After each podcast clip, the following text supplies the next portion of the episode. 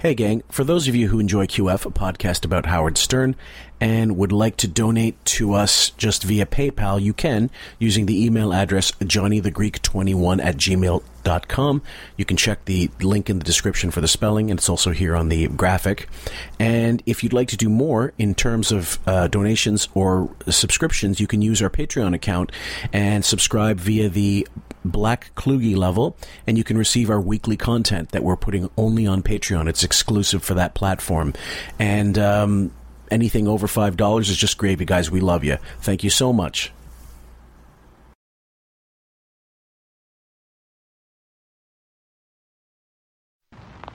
Hey, why don't you rub your cock up against the phone? Let me see what kind of noise it makes. I'm not gonna do that. Just do it. It's a big deal. Are you gay? Which Howard are you talking to? The one who asked that question. Oh, no. I'm just trying to be entertaining. That's all. I'm not gay. Am I gay? Of course not. I have a wife. a lot of gay men have one. Yeah, but come on. You know me. You know I'm not gay. I'm just asking the guy how big his cock is. Well, you're asking him to rub it up against the phone. And all you do is mooch off of people. You do nothing. That's- You're a big homo. That's not entirely true. What do you do, really? I'm bisexual and I don't mooch off everybody. People are going to be shocked that you put out an exercise and diet book because they don't think of you that way, right? they Right, think right. about you. That, I'm but, not- but, but here you are today with it's is the book out now? Yep, Formula 50. D- Is there a bunch of pictures of you with your shirt off so we No, can no, see no, your no, no. muscularity? Well, No, I didn't take myself what off. is the book Musculature? then? We got to have an example. I want to see your Robin, musculature. listen, look, This is not about. Uh, this is not the Chippendale show, Robin. Are you very This ripped? Is If, I- if you took off your clothes now, you were totally nude. Would I see a man who is in the prime condition? You have of to have him totally Yeah, nude. say- Yeah. But look, when Would I you said- mind being totally nude right now? Yeah, I'm not taking my clothes off. Please. I was trying to give me a strip in here. Yeah, please, if you All don't mind. girls we bring up here. the Take off your clothes. Take off your shirt. Let me see I'm what's not taking my shirt off. I wanna Last see if you got time I titties watched or your not. show, last time I watched the show, I see you had the porn stars up there. Yeah. And, and y'all I had the girls in here stripping and stuff like that.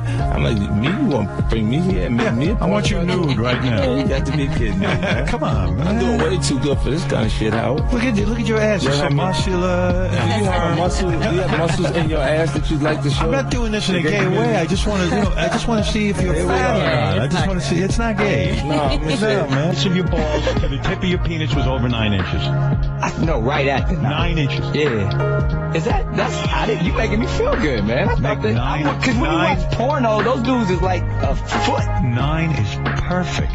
Oh, all right. Well, Ah. maybe that's Well, what, what that's, is he that's talking the about? It's secret. perfect. Oh, that's, yeah, wait, hold on, Robin. You would, is, is nine perfect, Robin? Perfect. What does Howard mean by that? You know exactly what I mean.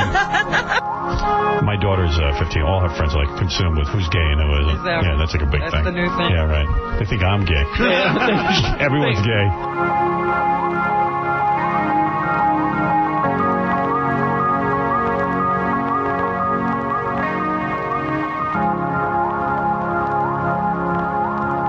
Welcome, everybody, to QF, a podcast about Howard Stern. I'm your host, Fillmore, aka Jim Fixx. Uh, and with me today is Raven, and we, we're wel- uh, welcoming everybody back to another breakdown, which we're kind of uh, trying to play catch up here, but it'll happen faster than you think. Welcome, Rave. Hi, Fillmore. Hey, everybody. Good to be back. Um, just to let everybody know, because I know uh, there have been uh, some, I wouldn't say comments, but there's in the live threads when uh, people have been wondering wondering about breakdowns going forward. We are not going to be focusing on the scat stuff anymore, uh, or Wilding's bullshit escapades because we think it just feeds their ego, and also a lot of people are just absolutely disgusted with this vomitous content. So the same way we're not going to talk about um, whack packers, let's say too much. It depends on the circumstance.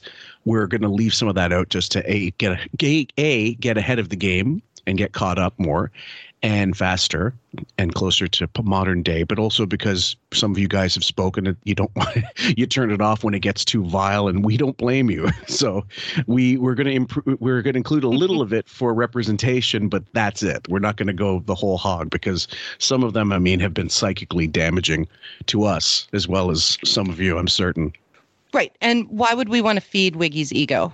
If Yeah. he's listening and getting off on this once already on the show, why should we give him another chance to get off on it and, Mhm. you know, pissing us off? So fuck you, Wiggy. We're not doing it anymore.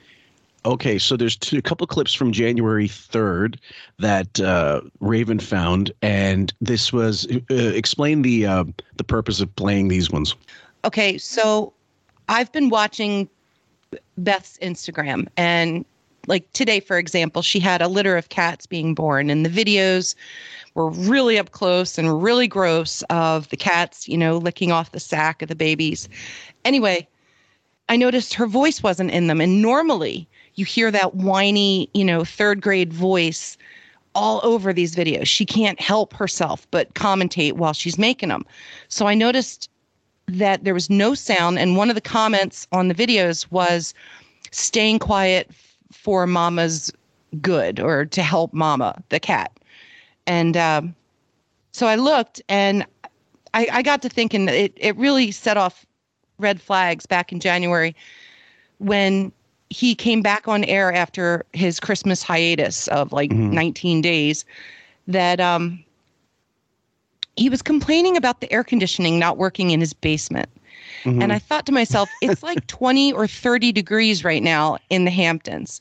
yeah, And I looked up the weather and it was 78 to 84 that day in Mhm. Palm Beach. So that was pretty much a dead giveaway that he's got a new air conditioning system that's not working and he was sweating his balls off and he kept complaining about how hot it was. now we know as an anorexic he runs cold. So what the fuck is going on, right? And I think when you hear these clips, you'll agree with me that he's been down in Florida with the cats and beef, looking, um, trying to make it look and t- and sound like on the radio that he's up in New York and Mhm.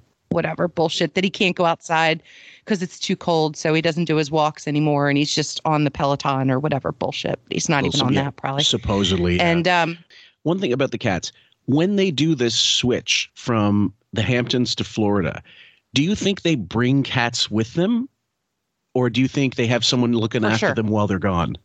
I think they're crated on the private jet when they fly down. Okay. I think they have handlers that fly with them. Uh-huh. And I think there are some cats left behind in the Hamptons bowling alley mansion that are taken care of by staff. Uh-huh. And they post videos with probably her approval onto Instagram. Okay. Okay. That's I was just wondering your take on that. Yeah. Sorry to sorry to cut you off, please.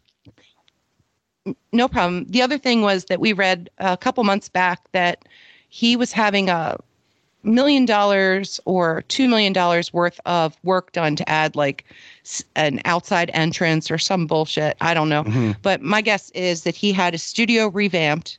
He had mm-hmm. his air conditioning revamped or the whole house. It sounds like all the controls in the house are like on one wand or one tablet.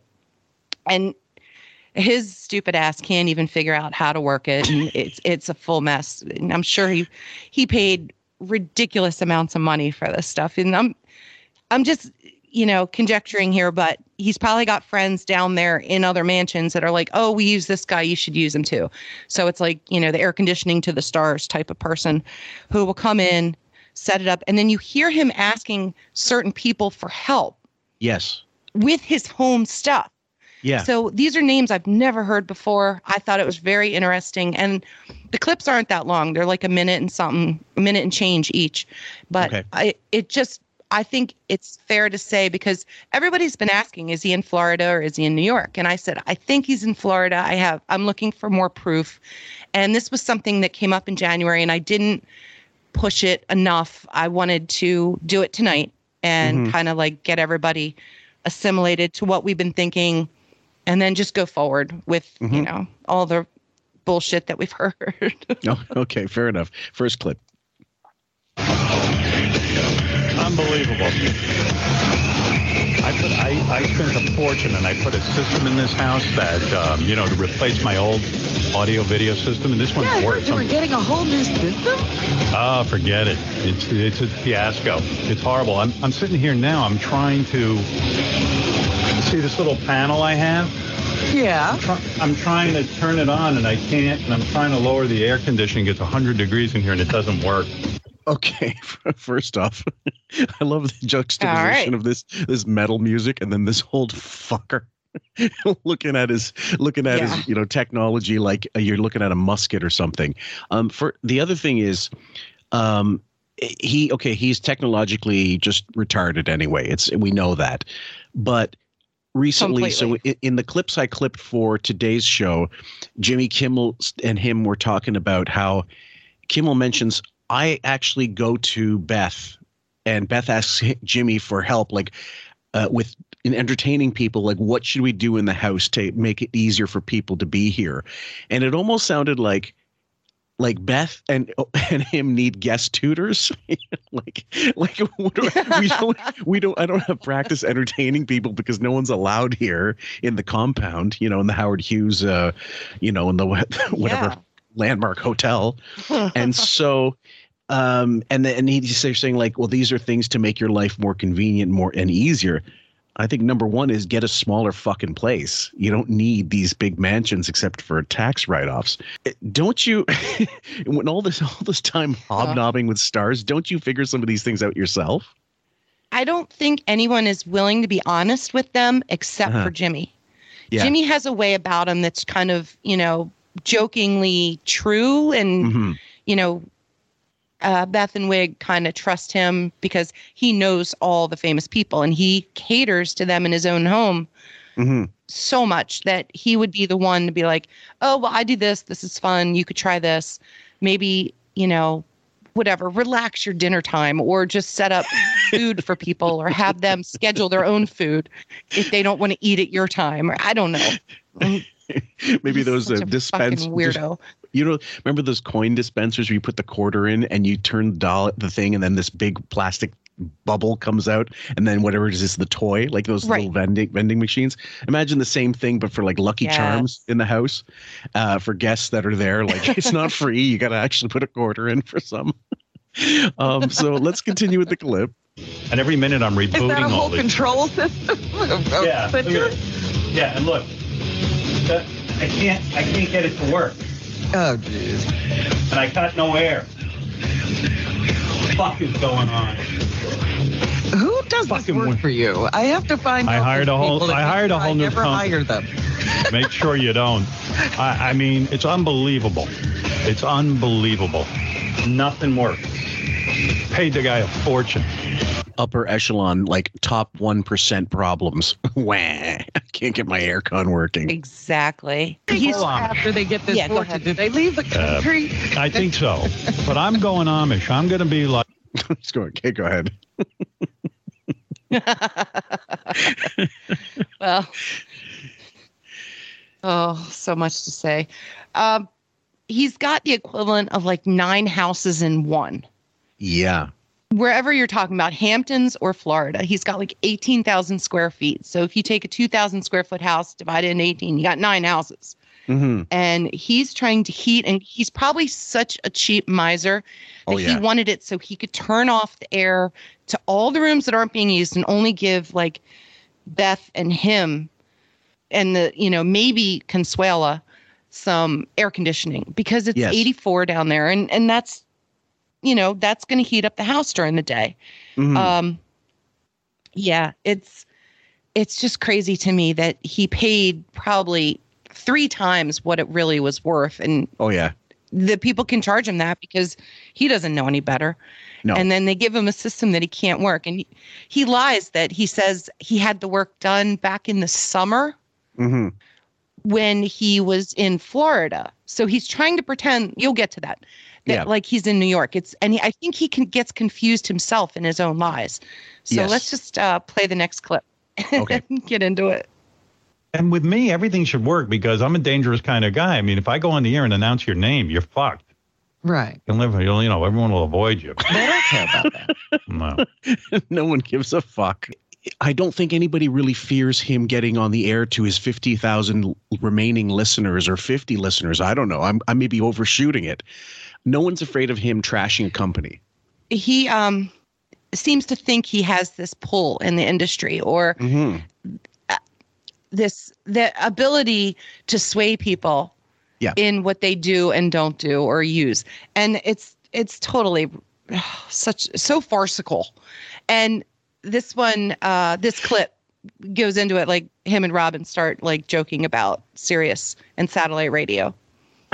So a little more of this let's listen.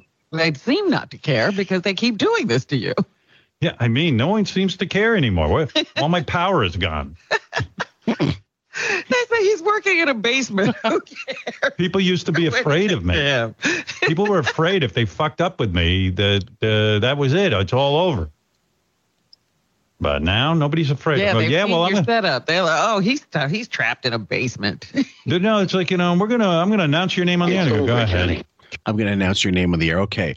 Um, guys, this is the guy Mhm. who's advertising, and I went on this website called howardsternradionetwork.com, and it, it has a bunch of live reads of his that they've isolated. One of them's literally called, this is a sponsor, Dive Bar Shirt Club.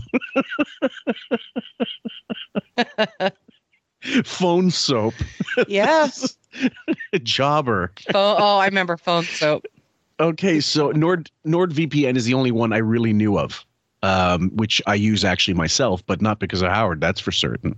And um, like, what happened to the Heineken ads? What happened to the big, you know, motherfucker ad ad cap campaigns on the show?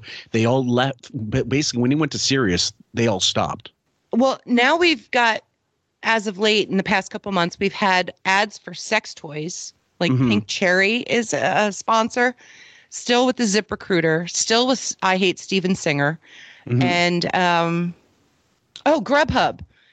Now this is the man who yells at people for eating shitty food, but now he wants it delivered to their door, and now he wants people interacting with other people to get Grubhub. It makes Yeah. zero sense to me. Yeah. And that was also something I think uh, Bubba the Love Sponge was delivering for a while was Grubhub. So I wonder if there was a connection there.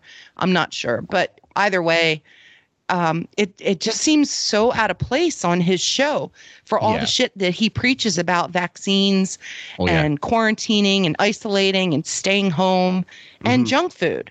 Like none of it, none of it makes any sense. No, but no, that's it's the ads that we've been getting. yep, completely incongruous. Cares? You're on satellite. Well, we don't what good could that do? Yeah. Oh my God, it's hundred degrees in here. Fuck this. This has got to be addressed. There's no other way to override the system. There's nothing else you can do. Hold on. Hey, Matt or Jeff, are you guys on here? They'll know how to do it. The skull, his skull must be fucking scorching with that wig on. That's the only thing I'm thinking of. Like the, the sweat pouring down when it gets hot, and what that wig uh. must look like, like a, just a wet mop. Any of you guys? Oh my God, the glue. Yeah. I don't think they're here today. Figures. They're not here, Howard. We're reaching out to Russell to get it fixed. Yeah, tell him it's the big screen. like the, it's not a wand. It's a regular, He's dealing with this on the air. How pathetic. Okay, so Yep. there's those. There's That's those, our, and then this. that's our Magoo. Yeah, that is. Um, there's this bonus clip which I called Mattressarm. Uh, I have no idea what the fucking product is, and I guess Raven didn't either because the pronunciation was so fucked up. Unless he's accurate and he did it right, and we are the idiots. Go ahead. Yeah, it's basically another cheesy mattress delivery place for your beds. Yeah, remember there was the one that folded up. What was that one? I can't even remember. Uh, but Robin claimed to have like nine of them in her house or some bullshit. Right.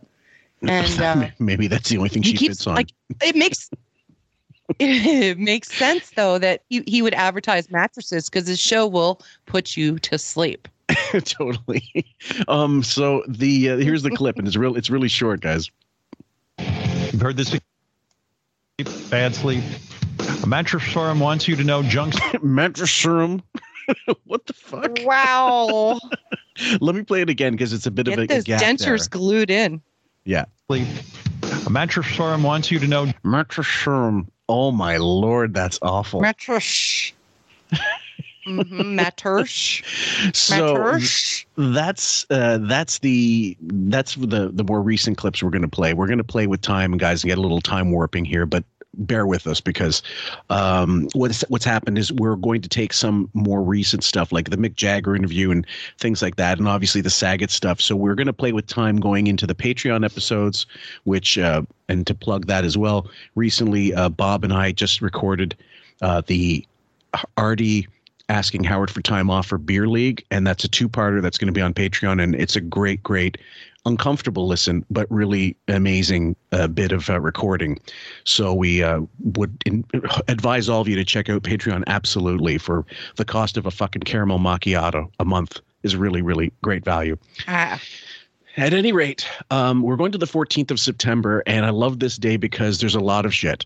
And the first clip was uh, of about Megan Fox, and he was talking about how her ass looked weird because it's so naked. What the fuck does that mean to a straight man? She's still at 35, a stunning woman. oh my woman. god. Even though I don't like what She she's kind of done plastic surgery wise, because here's the here's the picture I'm showing you. Uh, let's see, where's the big pic? Uh, is it's that a it? very okay, there's one. sheen dress. I've seen this. It was at an award show at the VMAs. Right. So I'll, I'll hopefully put the, it's the pretty screen, much screen cap up for you guys. Right. She's wearing a thong and some kind of like bandeau top that Yep. pushes her boobs up and it's like a nude color so it matches her skin a bit. Yes. And then she's got, you know, some stilettos or some heels on. But Mhm. the hair is fake, the lips are fake, Yep. the cheekbones are probably fake, I'm guessing, and the nails, you know, the typical stuff that you see. But Yeah. she's still stunning. She is She stunning. is. I don't want to take away too much from her. And in that business, that's what you have to do. Yes, absolutely. And so he was talking about her butt, and you know, you'll have to hear it for yourself. But any red blood, red blooded human being, any red blooded man, there, even women, there should be women out there saying I'd fuck her. You know what I mean? And um, it- she doesn't look as good as she did when she was 29 doing Transformers or whatever, but or you know 29, 25, let's say. But she still looks pretty smoking. So listen to this clip. She was n- almost naked.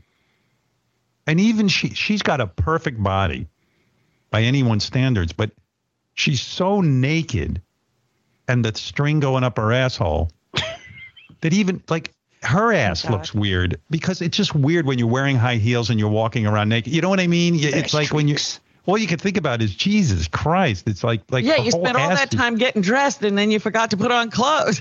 yeah right. It's weird Okay, so I'm guessing that Wiggy has never walked around in heels. He might dress in women's clothing, but he's Yeah. not wearing heels because anybody who knows anything about heels and butts, they make your butt look better. Yeah. The higher the heel, the better the butt. Yeah. And Megan Fox, there's nothing weird about her except she is exquisite. Yeah. She is sculpted and gorgeous. And like you said, even women have to be like amazed and kind of like have at least a crush on her or something. Yeah. But maybe not all. I don't know. That's just me. Okay. I I definitely do. I think she's gorgeous. Well, I mean, she had, and this is a woman who had three kids with bag. that fucking idiot. Oh, right. so, and the other thing is, she actually looks a lot like uh, when Marilyn Manson took Rose McGowan to the VMAs about, I don't know, 20 Yeah. years ago. And she had a similar look. And Rose McGowan yeah. at that point was really, really like, even her, like as pale as she was, she was short but statuesque and really fucking stacked. And she pulled it off. she pulled off Mhm. nudity. And this was not quite that extreme, but either way, it's just him being disgusted by female nudity or jealousy that he doesn't look like her. Yeah. Yeah. So Absolutely. the next the next clip is number two. Sorry guys, some pelican warbles coming your way. It didn't work out. We tr- this song's called "We Tried, We Tried, but She Still Died." And it's about Print Lady Diana and the when she died and the paparazzi. It was a discussion based on that. So he starts singing about it in some completely unfunny shit. We tried, we tried, but she still died. Uh, everyone. I gave Diana mouth to mouth for over 15 minutes. People thought I was just coming on to her, but I was trying to save her life. I, guys, again, I really I apologize, but you're you, can if you tuned out, I don't blame you. And they're still Bet. taking pictures. Oh, We We better check her tits.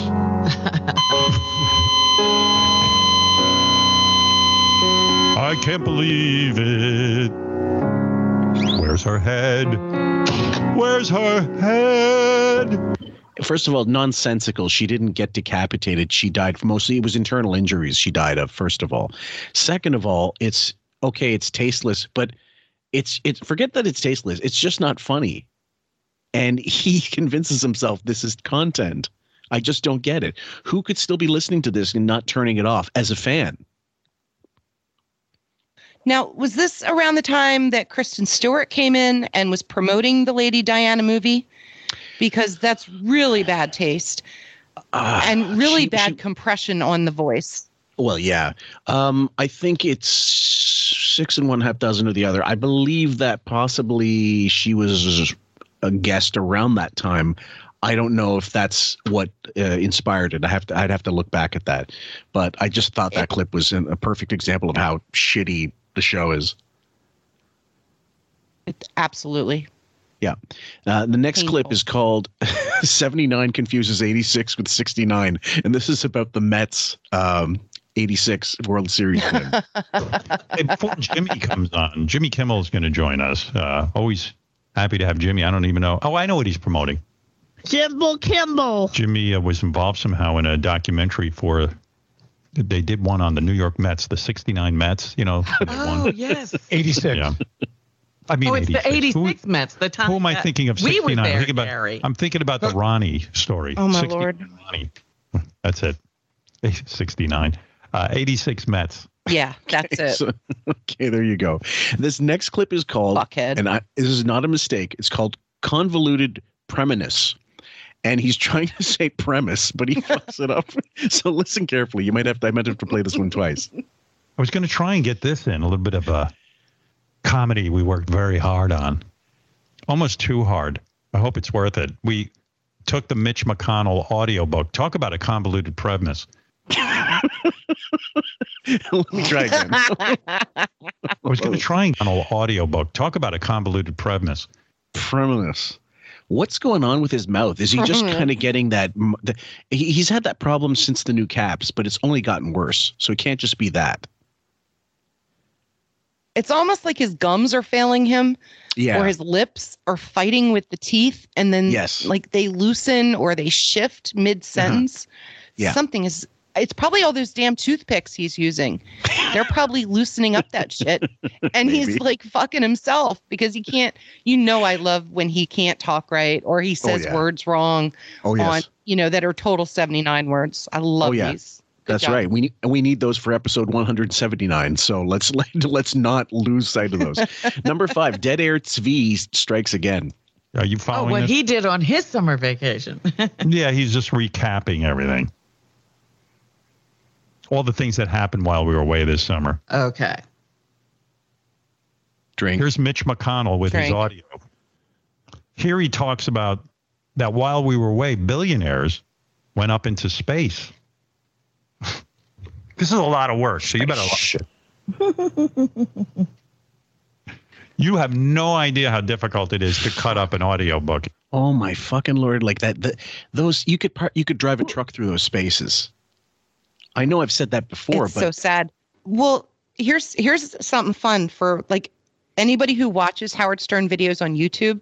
Mhm. Take a look at his shifty eyes while he's reading or talking to somebody.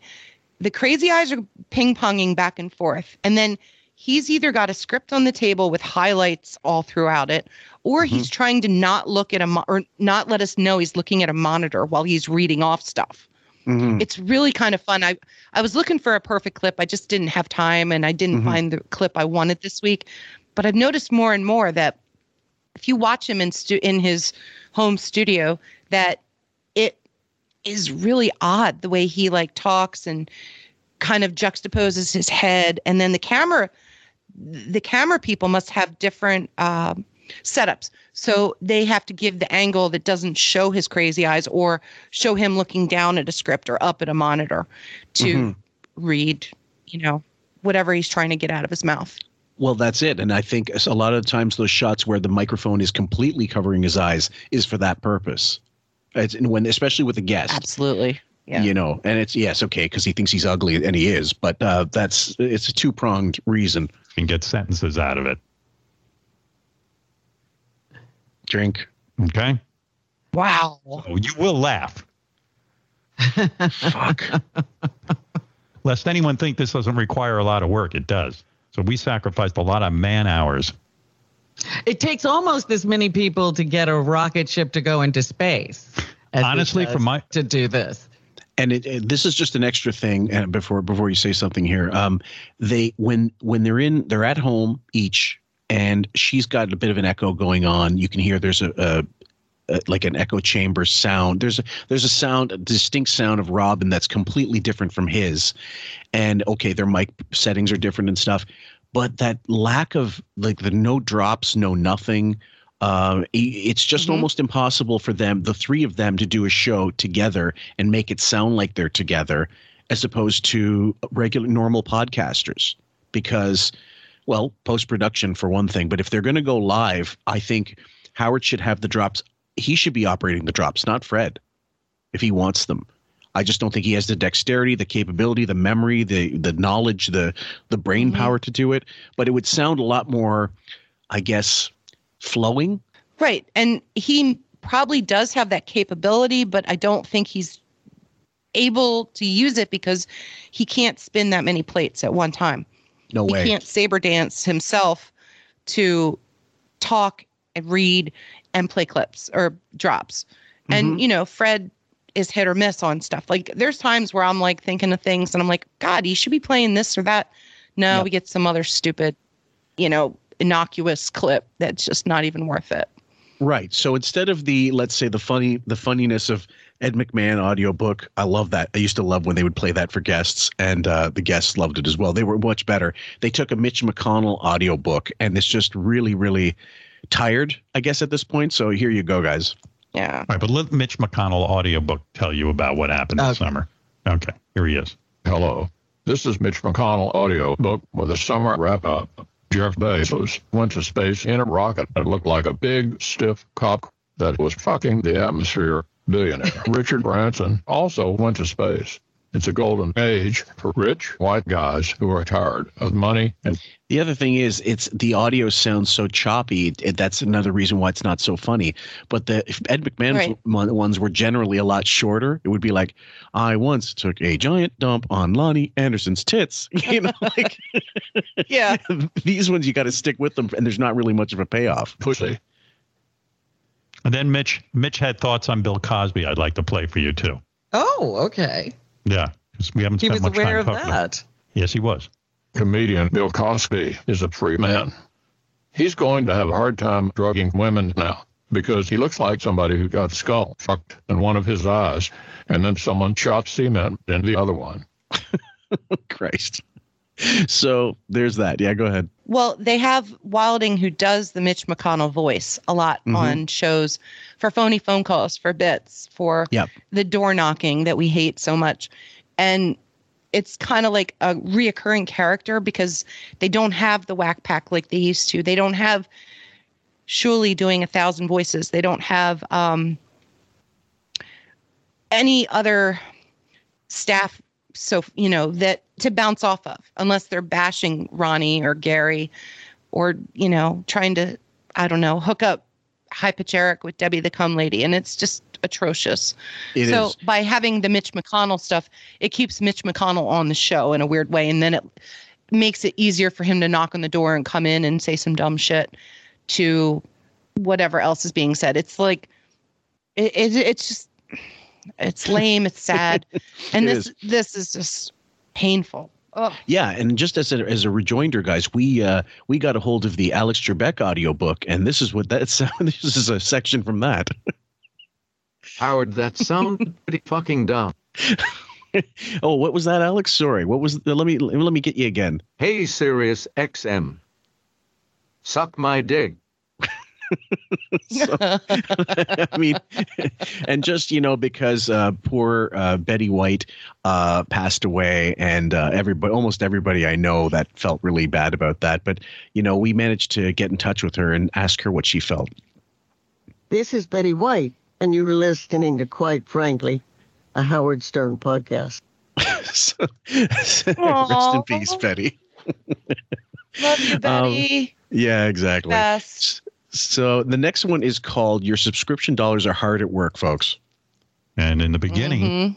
people didn't back Jimmy. No, back Jimmy had a rough time at the beginning. That's right. But I was there for him. And this is also revisionist bullshit. This is the guy who claimed Jimmy was stealing bits from him, not the guy that was behind him. He was a Letterman guy. He only he only he's only with Kimmel now because he's the last one left, aside from Colbert, who he never gave a fuck about to begin with. So, uh, any port in a storm where Howard's concerned, where he needs to get on the air, He's tried with Fallon, but Fallon never panned out. Like Fallon would come to his house and he'd have him do impressions, but I think Fallon saw right through him. Like, yo, this guy is just, you know, he's using me and I'm never gonna like get anything out from him. He's Yeah. just taking from me and using me to starfuck. So fuck him. Do you think that's what it is, or do you think it was a ratings thing? Like Jimmy actually was influenced by the numbers that you know he was in, or do you think do you think it was a, a your first thought? Because I, I noticed that's a little odd that he doesn't go on the Tonight Show, really hardly at all comparatively. You know, uh, with with Kimmel and you know with uh, well when Ellen was on, of course, but uh, that and that's daytime, so it's a little different thing. But do you think it's uh, you what you think, or do you think it could be a ratings thing? Well, I've got another choice. I think Uh-huh. Jimmy is, let's just say, interested in a lot of young ladies and spends his time pursuing that hobby Uh-huh. rather than old, wrinkled, 68 year old wig wearing, um, malnourished goblins. goblins, yes. Sure, okay, that's that's as good a theory as anything I can think of. But either way, he's got to suck Jimmy Kimmel's ass so bad, where to the point where, um, again, a clip we're going to play. Beth says we we don't have many friends. You have to keep you have to keep this relationship because we have we have no friends really. and it's the saddest it's the saddest This commentary you could ever make about yourself. And now that Jimmy is the new king of late night, as we know, uh, obviously I was right. Right, Jimmy? Where is Jimmy? I don't see him. Maybe we lost him. Was I he see there? me. I'm seeing me. uh oh. you never want to see. Kimball. That's it, Fred. maybe Fill the time. Yeah. Connection is down, Robin. I don't know. Is he in a would- trailer or is he in a home? I know some shows like this. Um, You- the next, the next clip, the next clip is called "With every box of Cracker Hacks, you get a free prize in the form of a technical fuck up." Hey, How are you? Can you hear me? yeah, I hear you now. We uh, had a little trouble di- uh, connecting. What was going on? You have any idea? Nothing on my end. I was just sitting here staring at a black screen, and then suddenly you Nice. appeared. Nothing on my end. this is the hundred and twenty million dollar show. Okay, um, number nine, self-aggrandizing Wiggy thinks he still get he thinks he gets it right. Yeah, okay. Did you hear my intro? I said, you know what? I want to congratulate myself because I backed Jimmy early on. Like when you when you first started late night, man, you were you know you were up against Letterman and Leno. No, he, no, he wasn't. He wasn't on against them. Mm-mm. He was after them. He was later. Yeah, that's not a competition. It just isn't. It was like, oh Jimmy, you know, who even thinks about Jimmy? And they put you on like after Nightline. And I was your friend back then, and I backed you. So I um That's right. yeah. That's now that you're the new king of late night, uh, all of a sudden uh, I look like a genius. You know what I mean? Oh God, Jimmy will suck his balls no matter what the fuck he says. This guy has no backbone. None. None, none whatsoever. I mean, in some ways, Jimmy will. Uh, it's funny. He, he he. In some ways, I admire the fact that Jimmy is able to navigate the Howard Stern NPD waters and can poke fun at certain things, but he knows exactly where to lay back and let his delusions kind of run free and go, oh, yeah, okay, you convince yourself that you were behind my back when you had people like Ralph calling in to character assassinate me during the early years. Uh, and we'll just forget that ever happened, you know, or I'll, you know, the, the shit you said about Adam Carolla, who's a friend. Yep. it's almost like Jimmy runs the Wiggy gauntlet. Mm-hmm. He has to kind of like take hits while kissing his ass. Yeah. And then I think secretly him and Molly come up with ways to torture him and Beth. Whether Hmm. it's these stupid rings that he sends, the Fitbit ring, Yeah. where it monitors your whole day. Like he knew Howard would never do that because he's a freak. But yes, he is. Beth, Beth, of course, subscribed to their cultish ring way, wearing Yeah. way. Yeah. And um, she brags to Wiggy about how great it is and how much work and steps she's taken throughout the day and calories she's burned. Mm-hmm. And meanwhile, you know, the great sleep she's getting, and Wiggy's just like, uh, I fucking hate these rings. And Yeah. meanwhile, these rings cost like six hundred dollars. Yeah, they're not cheap. They are from what I not, like, yeah, unless you get some knockoff. things. And they had, you know, Wiggy try on sizes, and he even had one made, but he refuses to wear it. Like, what an insult! And Jimmy spent six hundred dollars on something that Howard's just going to throw in a a drawer and never use. Already What an insult. 50 what about uh, that Abe Hirschfeld uh, lithograph that he, he did of uh uh of Neil Wiggy- Young. of Neil Young yeah and, and he sent it to him he said paid like 1500 bucks for it or something $1200 and and he had it in storage I love and then John goes I'll take it off your hands if you yeah. don't want it and Artie goes yes I really bought it for John was what I was hoping would happen the fucking schnurr Oh, poor Artie. Yeah, the next clip is called "I Didn't Like Jay as a Human Being." That's Jay Leno, but I still want it on his show for over a decade. I read that like you you um I I think the two of us particularly dislike Jay uh, for for various reasons. I mean, I again, I'll always say this about Jay. I think Jay is one of the best stand-up comics I ever saw. Early on, I I, I Yes. used to go see him at Garvin's in Washington D.C. and he was just he was just mind-blowingly good. So I don't want to take it away from his talent, but as a human being, I didn't like him. So he's grooming Jimmy on what to think. Mm-hmm. He's grooming Jimmy on taking his stance and his defense, which isn't anywhere close to you know what Jimmy wants to do. But Yeah. that's the that's the NPD. I think Bob would agree. It's like, you know, either you agree with me or you're out. So he's I don't gonna know. just I- kind of giggle or nod. I took this a different way. I took this. I took. I heard this a different way. Um, that he's gauging Jimmy's take on Leno.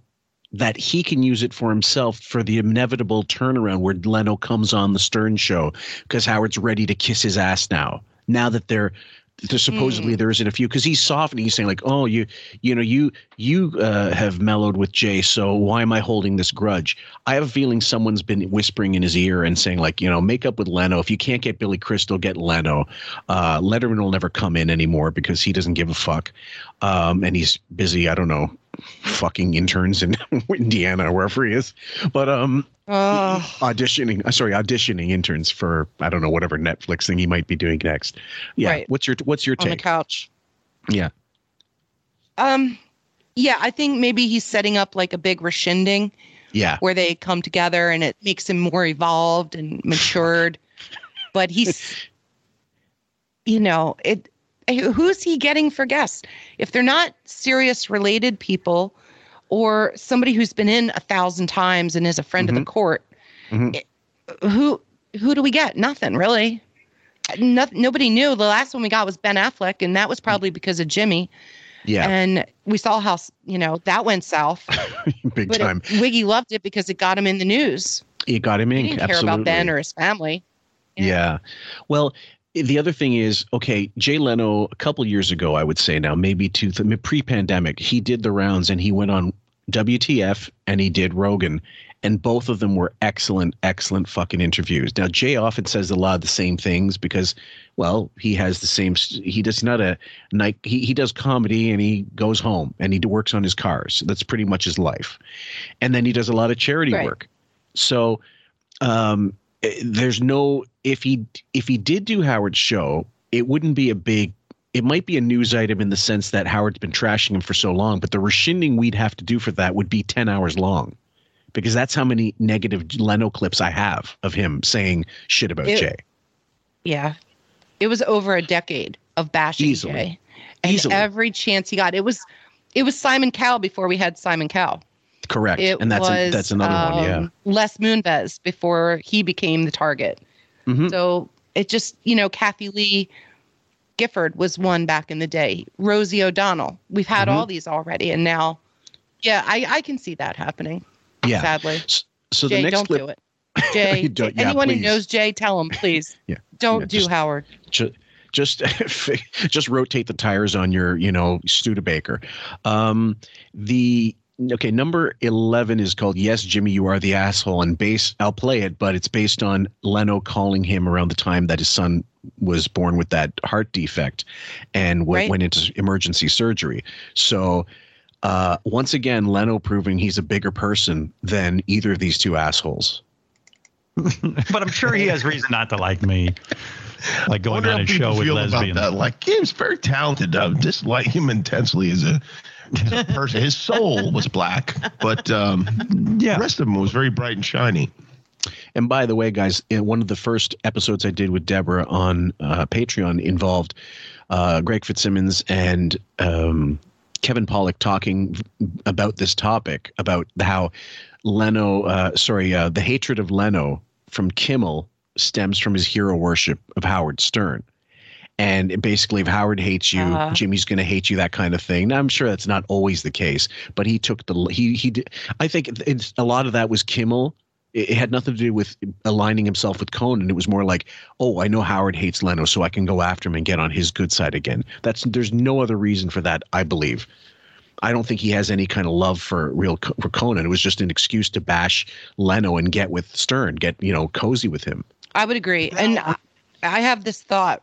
Jimmy Kimmel is kind of like the consigliere to Wiggy, where he will advise him on who might be receptive to an apology or Mm-hmm. coming on his show or who who he possibly could approach. Mhm. That's that's all I've got. It's it's just I'm gonna have to think some more on that one. I think, but Okay, we'll Yeah. let the clips play that out. that's and then- another good good reason to have Jimmy. Yeah. Yeah, you guys also make make your thoughts known in the comments section, please. Also on Podbean and whatever app you're using, and and uh, hit those likes, whatever app you're using, and the reviews because it'll it'll help us overall. Thank you guys. Fred, th- uh, tell me if this is Yes, true. that please. when when your son Billy was uh, ill and he was in the hospital, that um, Jay picked up the phone and called you, and made an That is overture to ask you. He he called to ask how your son is. and Now you can't hate him anymore. Like you have to be. Okay, I'm gonna let that one play through. No, it does Nice. make it hard. It makes it, does. hard. what was that? Com- take me through that conversation. Maybe I could play Jay. oh, Oh, hey, Jimmy, how you doing? What's up? it sounded just like that. He had a little bullhorn. It was weird. I don't know why he was using it, but um, No, what was that I- I like? don't- Because you dislike him and you want, you know, and and it's hard to. You like to have a few enemies, so you have somebody you can talk about badly, and and then all of a sudden the guy does a, a magnanimous No. thing. Wig's Wig's enemy is anybody who won't do his show, basically. So he's got a wide swath. Yeah. That's the exact opposite of Jimmy.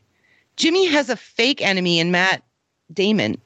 Yeah. But he doesn't have real enemies. He's he doesn't run a show like Howard used to. Like No. at least he learned not to do what Howard did back in the day. That that doesn't fly anymore, and he's better off just embracing everybody. Well, Ugh. well, the the thing is, Howard could still have a great show if he was still anti-celeb, or he could have had the show he wants now, just kissing their ass, if he'd done that originally. But then we wouldn't have had the show that we loved. Yeah. Uh, but my point is, he wanted to have No. it both ways. He wanted to get oh, get with them after he had finished trashing them all, and and he's talked about it, and we'll talk about it in a little bit in one of these clips where some people will not his not not only did people not accept his apology, but they they cursed him out, which I t- totally believe. I can imagine Billy Crystal tearing a yard off his ass. Go Billy! Despite all the shit, and Oh yeah. remember when you went on and did a whole show dressed as Jay Leno. I mean, it, Yeah. you busted his balls pretty good, and and um and then you went on his show, and they told you what not to say, and then you went on and said it. I I mean, I love this kind of you know anarchy, but uh, so what was it like when he called? Okay, a little bit more, guys. Um, I don't remember exactly. I mean, it was nice. You know, it was nice of him to, to check in. I think he probably offered to to do something if I needed him to do anything. But at that point, it was you know in the hands of the doctors, and uh, right. Um, I think Jay waited an appropriate amount of time. I don't think he called me like while I was in the hospital or anything like that. But I did. It was nice of him to call. What would Jay I'm do? such an asshole. Maybe it's me that's the asshole. So why is Wiggy laughing like that? That's his fakest laugh. Yeah. And the second thing is when Jimmy's son Billy was in the hospital, what did Wiggy do? He went to his door and took pictures or was thinking about taking pictures and Yeah, cry yeah. about, when, where's my party? What a Mhm. fuckhead. Jesus Yeah. fucking Christ. And why doesn't this get brought up by Jimmy, who's an avid listener? He's too busy lathering his balls. I guess. I mean, Not that, a that's, chance. that's he needs go. to be in Castle Grayskull. well, Castle Gr- Grey Wig at this point. Um, the next clip is called "Jealousy plus Projection equals Love Me, Daddy." Now, what would Jay do for Billy that uh, the doctor's going to do? Donate a heart. Well, Jay's Yeah. real good at fixing cars, so I think he figured he could get under Billy's hood and maybe monkey around in there a little bit. Maybe help the doctors during the surgery. Grease him up some. Yeah. Fix I mean, the that was a transmission. It was a nice thing, but I could picture you going, Jay, please don't call me with such a nice phone call. I, I, I enjoy hating you, and so it does ruin it. It clouds everything. It's hard. Uh, yeah, in the business, you can't really uh, you can't really straddle love and hate in the business. I mean, Joan Rivers used to get tons of flack for on the, you know, especially the stuff she would say about Elizabeth Taylor. Uh, strangely enough, though, Elizabeth Taylor enjoyed it. She enjoyed being mocked Oh. by, you know, I, I but that's from what I from what I understood and from what, from what I read, she she didn't have that thin of a skin to be mocked, and I'm sure Elizabeth Taylor was smart enough to recognize that Joan Rivers was the exact opposite and really could not take the needle if she was given it to her. Um, yeah, Good for Liz. Way to Yeah. have a sense of humor about yourself. Awesome. I love it. Um, yeah. Rest in peace, Joan. Yeah, But this bit here, it's like Jay could probably get a hold of doctors, elite doctors that can Oh, help yes. Jimmy's son if Jimmy were in need of a Mhm. specialist, of a second opinion, things like that. Things Wiggy could never do unless Buchwald has a list in his back pocket that he's Yeah. willing to dig out. I don't know. It's it, it- Jimmy is so uh, just such an ass kisser. It, it's Yeah. really hard to listen to him anymore on the show. Oh yeah, I don't even uh, as to the Sorry, point now where no to the point to the point now where when he's let's say my wife is watching somebody on his show, I can't even listen to it anymore because all I hear is the phoniness of Kimmel. And I never that's why I love Carson. I never thought he was phony. He was giving an aspect of himself and he was letting the guests shine. And with with Kimmel, I get the I always get the impression he's looking for a business card. He's looking for some kind of invite to something, whatever. And I've ne- and not with Mhm. Ferguson. Craig Ferguson was a complete lone wolf. He didn't give a fuck. He just wanted to put on a good show. Didn't care if he hung out with where you know Sh- Shia LaBeouf or whoever the fuck. Yeah, and that got him nowhere because he No. couldn't. That's the business. Yeah, You don't play the business, you know, hopping from, you know, one lily pad to the other, of Yeah. this star to that star, and and making your connections. Then, or That's- like a spider web, Yeah. you know, weaving your web through Hollywood. Mhm. Yeah, you're not going to make it, and you got to you got to sell your soul to do all that shit. so after the call, was there like a detente? In other words, you were like, you know, Yeah. I'm not going Uh, Well, sure, I'd say so. And I think he also, as I recall, we have um, um, somebody on our staff who has ALS, and Jay did something nice for for him as well. So, um, uh, yeah, I'm just being a jerk. I don't know why I am. I know you know I'm Why? just trying to be fun. It's early in the morning, and I know you love this kind of thing. Now, okay, so just really an, another reason why uh, Kimmel is the asshole, and that's why I called the clip that. Um, You're going after this guy, and he does a lot of good things for people because of. And anybody who wants to look at the Conan Leno uh, situation, it's f- fuck all to do with with Leno. Uh, originally, yes, it's the truth is he didn't want to leave. He said he would leave when he was in like 2009, whatever, and then didn't and then NBC had a problem because they wanted to keep Conan in a holding deal until they thought Leno was going to. Re- it, NBC fucked it up. They're the ones responsible for this, not Lena. Yeah, Leno. they did. and not and not Conan. And uh, most people in the business that know the difference, they'll tell you it's just about numbers and about how they they thought they could have their cake and eat it too. They just found it easy to go after Jay because Jay's not going to fucking go after them. And he went into interviews and he he never said a bad word about Kimmel other than I didn't I didn't really appreciate being attacked, but I think he's a funny guy and I like his show, that kind of thing. You can't flap Jay like that. And he's not going to fuck on you. But if he wanted to, he absolutely has the tools to destroy both of them verbally. I mean, Leno is in Saget territory as far as like the do-gooder. Excuse me. As a do-gooder, you know, Saget had all these stories of people he had helped behind the scenes that he never took credit for while he was Mhm. alive. That's and correct. Leno has helped people. And didn't he pay his staff during a writer's strike Yep. out of his own pocket? Yep. So right there, we know like who's who in this business of late night. But I'm I'm just gonna let the clip play. I mean, Mm-hmm. it, it'll. The, Wiggy can't compete with Leno. Leno's legacy is going to be far greater than his, and Yeah. that's what he hates. He's looking at how he's going to be remembered now. Big so time. yeah, look for a lot of uh, rescindings. look for a lot of like, oh, I'm so great because of this. Look at Yeah. the poor me. I went through this back in the day, whatever it is. And, you know, his parents are 98 and 93. So we're going to get a woe is me when they pass, one Oh, or yeah. both. And if, Yeah. however, so. He- He'll be he'll be Yeah, crying over setting up- Ben's corpse. He's setting he'll up his legacy. Be, he'll be crying over Ben's corpse Sorry. as he's pissing on him. Exactly. Oh, we knew that. We saw that coming a mile away. Totally. Why is he campaigning so hard to get back in your world and not mine? Like I, I was going to say he's Ooh. never had any of these openings with you. Okay, that's a very interesting choice of words. Why is he campaigning to get into your work? Yeah. He's not campaigning. That's what he doesn't understand. Nope. Everything to Howard is a fucking work. What's the how can I crowbar myself into this famous person's life or vice versa? And with Leno, it literally was I heard your son is sick. We don't have kids, Mavis and I, so but we know that this must be fucking torturous. That's where he was coming from. And he, anybody wants to argue that, go fucking right ahead in the comment section. Tell me I'm full of shit. But you don't do that for any other reason. There's no other motive for that because Leno, in show business terms, was more powerful than Kimmel. Even you know, like not not anymore. Like not that he doesn't have a show, but his stature in the business is way higher. So shout out to Bob D for teaching us about the NPD factor. Mhm. And look how quickly Wiggy turned it around to why is he campaigning so hard for you, your love, and not mine? It's like that father hunger thing. Oh, he yeah. needs that supply feeding his ego and having Leno getting a hold of him or doing stuff for his staff. Right. Well, why the fuck would he do that shit? You've never made one step towards any kind of amends with him.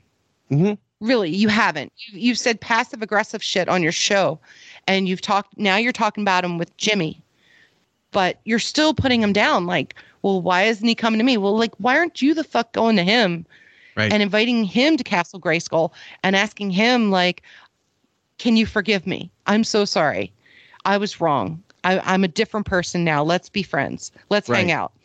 You know, let me fly you down to Palm Beach and you can meet some kittens that just gave birth in my house or whatever fucking bullshit's going on. Now, I, I and I'm uh, the, for those people thinking out there. Well, for all we know, maybe he did reach out to Leno. I don't believe he did because Leno's the kind of person who would mention that. He would say Howard tried to Mhm. make amends with you know, and I, I, and he would accept it. That's that's Leno's personality. He would probably say, yeah, whatever, you know, it's all good. We're we're friends now again because he.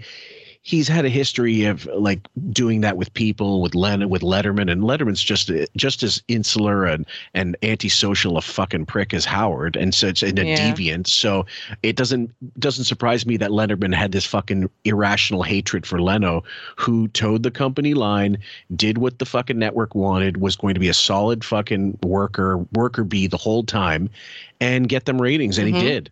After a certain point, uh, he never beat uh, Leno in the ratings.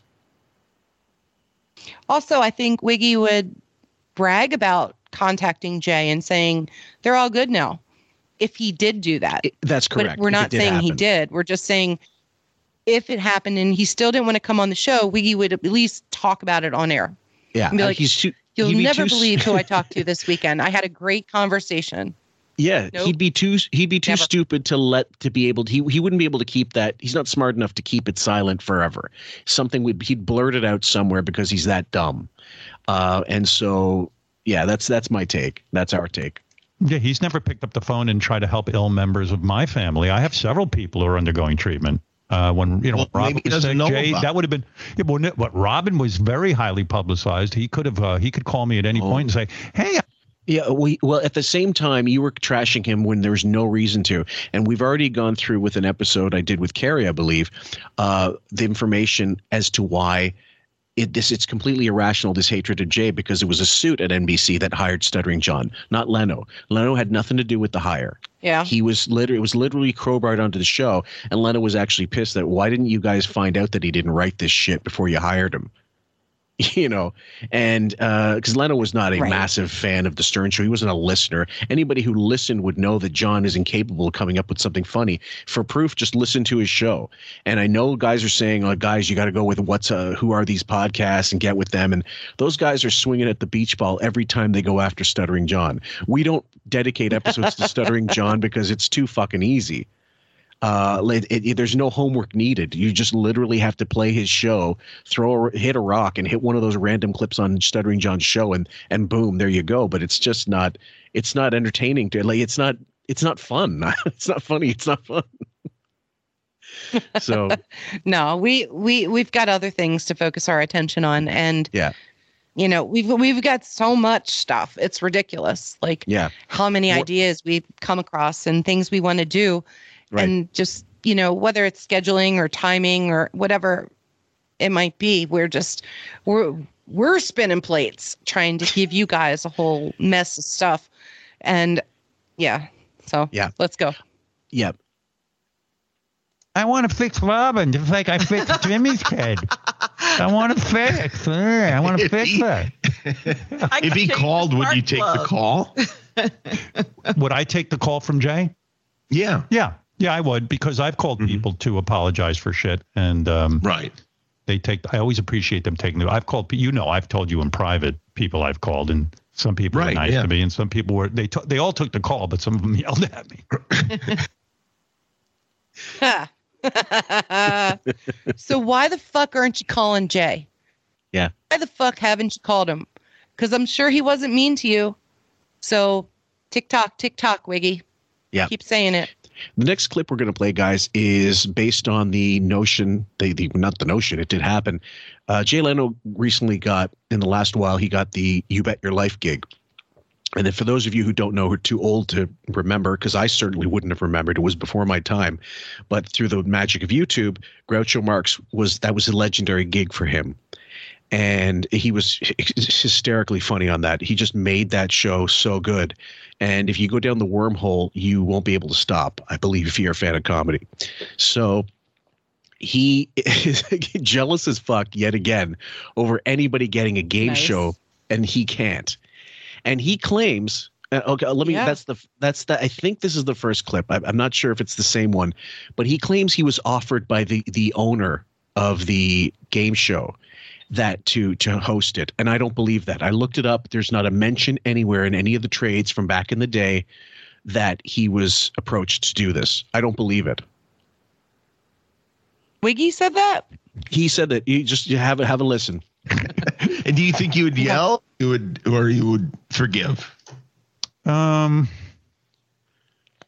Somehow, and I, no. you know, I know I probably should have. I probably could have called you when I was stuttering John to be of the NFL, but I, uh, yeah, it wasn't courteous and uh, not professional. And, Yeah, uh, all right. You know, you've been a friend okay, for a yeah. long I time. could- yeah, I could have been. I, I guess I could accept that. But but then Yeah. but the only problem is it would be not fun anymore. Like when okay hold on for guys gonna let that, let that play through a bit I read that he was going to take over to do the show You Bet Your Life. You know the gr- the Yeah. legendary Groucho show.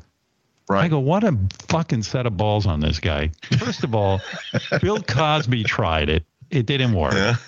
Uh, Jay, you know, it, that show is so uniquely Groucho. By the way, and, and, and full disclosure, years ago I was offered that show. The guy who owned the rights Oh. to it called me up Really? and said, "I think you'd be perfect to reinvigorate You Bet Your Life." And I Okay, stop for a moment. So I was looking through uh, Mark's Friggin just to see some kind of indication that he mentioned this on the air before. Because if he was offered "You Bet Your Life" ten years before, five years before, three years before, twenty years before, and turned it down, he would have said that because it makes him feel like he's hot shit. I'm wanted in the business. I didn't think I could do it justice, which is what he's going to say here. But I don't believe that. I don't believe he was offered it.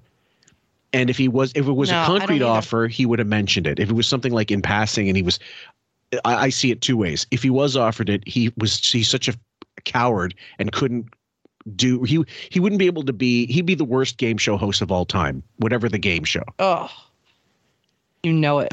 Bad eyesight, can't yeah can't ad lib for shit. Nervous as fuck to be Totally on Gawky, yeah standing super tall, towering, like hunching over the contestants. No way. right. No, just there's just no Crazy eyes. Yeah. I mean, if he was behind a podium, perhaps the the size fuck? of Mount Rushmore, I don't know. Maybe if you covered him up with a camera and uh, a few microphones, he'd be okay with it. so go, go ahead. The only the only way he got a game show was AGT because there was three other judges. He wasn't the only host. Mm-hmm. They had detractors to take away from him, and then they gave him the sunglasses and the weird shit. But he couldn't avoid the the Jesus pose, the hand gestures, the dancing with the the men in uniform. It just mm. it was so awkward. Those Not only oh, that- I can't wait till we tackle the AGT. AGT. That's a whole. I'm s- we, I'm so Yeah. ready for that. totally. Well, here's the thing. That's a saga. The other thing is he would totally fear failing miserably and falling on his face if it wasn't a rating success, if he was offered a show. That's the main thing that drives him fear. He wants to have his own show. He that's the only thing he knows how to do, and not very well from what you're hearing from our clips. But if he was offered a game show and it tanked, he would be embarrassed forever. Well, we've you you and Sam have gone over the Fox show Uh-huh. that he did the pilots for. So we have proof that he can't even host a show, which is what No. he does with his co-host. They couldn't even get that to fly on TV. No. So how the hell is he going to do it solo? Not Yeah. happening. And word way. got out in the industry, and it was like a no-go. It was like, don't even think about it. It's it's useless. Right. You think you think he knows more than he does, but he's a you he's just a fucking brainless twit. So let's continue. go, that would be such a clown move of me. Groucho was so brilliant at that. And so he goes, Yeah, but you talk to people all the time and you're funny with them. And you could, and I go, You know what? You think that's easy? I go, that, that- You know, what Groucho did was, Do you know how many writers I need to appear human? Yeah, exactly. now, so I got a it- so staff of there's- eighty. there it's it's possible it was tabled to him as as you know back in the dark days because that show had Bill Cosby and Buddy Hackett to try like after the Groucho years to like remake it and it didn't really it didn't really work. And Bill Cosby before he became, you know, Bill Cosby rapist instead of Bill Cosby comedian was very smart, very uh Not like he was funny. edu- he's educated and he was uh comfortable in front of a camera for sure, obviously. And Buddy Hackett, so two comics basically that would have no problem talking into a mic and and you know interacting with people because that's what they do. But uh, they didn't work. You think Wiggy would make it work? the person just clearly did not know enough about him. Oh, Lord help us all. No, I think word was out in the industry that they were looking for a host for the show. And he immediately inserted himself into the conversation Oh yeah. without anybody asking him. Yeah. He threw himself into that and made up the story, and nobody ever refuted it because they don't care. Right. Uh, like, it's not going to do them any good to shoot him down. And they know that no one cares. It's not going to go anywhere. So let him say whatever the fuck he wants. Well, yeah, but I'm he sure was he begged Buchwald to get him that that gig. It just it wasn't going to pan out. He wasn't even going to get let's make a deal Oh. um let's make a deal here's some poland spring water behind door number one um what what the thing was also if if for example um Uh, I'm trying to think of a, a situation where he might actually go ahead and and and do something like that, and I can't come up with one. All the game shows, all the great game shows of our t- of our time and of past years and decades and stuff, he doesn't really fit anywhere in that. And he's saying what he's saying No. right now is No. He, you know how much work goes into making me like even these talk shows. See how bad he is in talk shows. Throw that now, multiply that, and put him in front of Family Feud. You know, it's it's horrendous. Honestly, Fillmore, conversation over. I think everybody would agree. yeah. He as old as the older he gets, the less chance he has of getting any more spots on shows Oh, or yeah. work with anybody. Yeah. He is dwindling in relevance Mm-hmm. like a lead weight in the ocean. And it's just going to get worse. Mm-hmm. And he's lucky to get whatever he gets on the show. We've had Oh, yeah. one guest in January, one, and that was Johnny Knoxville. Yeah, and that was Only very because recently. Johnny works for Sirius. He works for Outlaw Country. Oh, It's- Jesus it's a Christ, so no-brainer. synergy. that was in house. That's like There- having that was like having Gary as a guest. Right. You Yeah. see, good comparison. Thank you. Well, there you are. So fucking hard. And you know no one's going to watch Jay trying to be Groucho Marx and have cute I don't know, maybe with they- people. I doubt probably most people don't even know Groucho hosted the show. You know, they're probably think it's a brand new show format.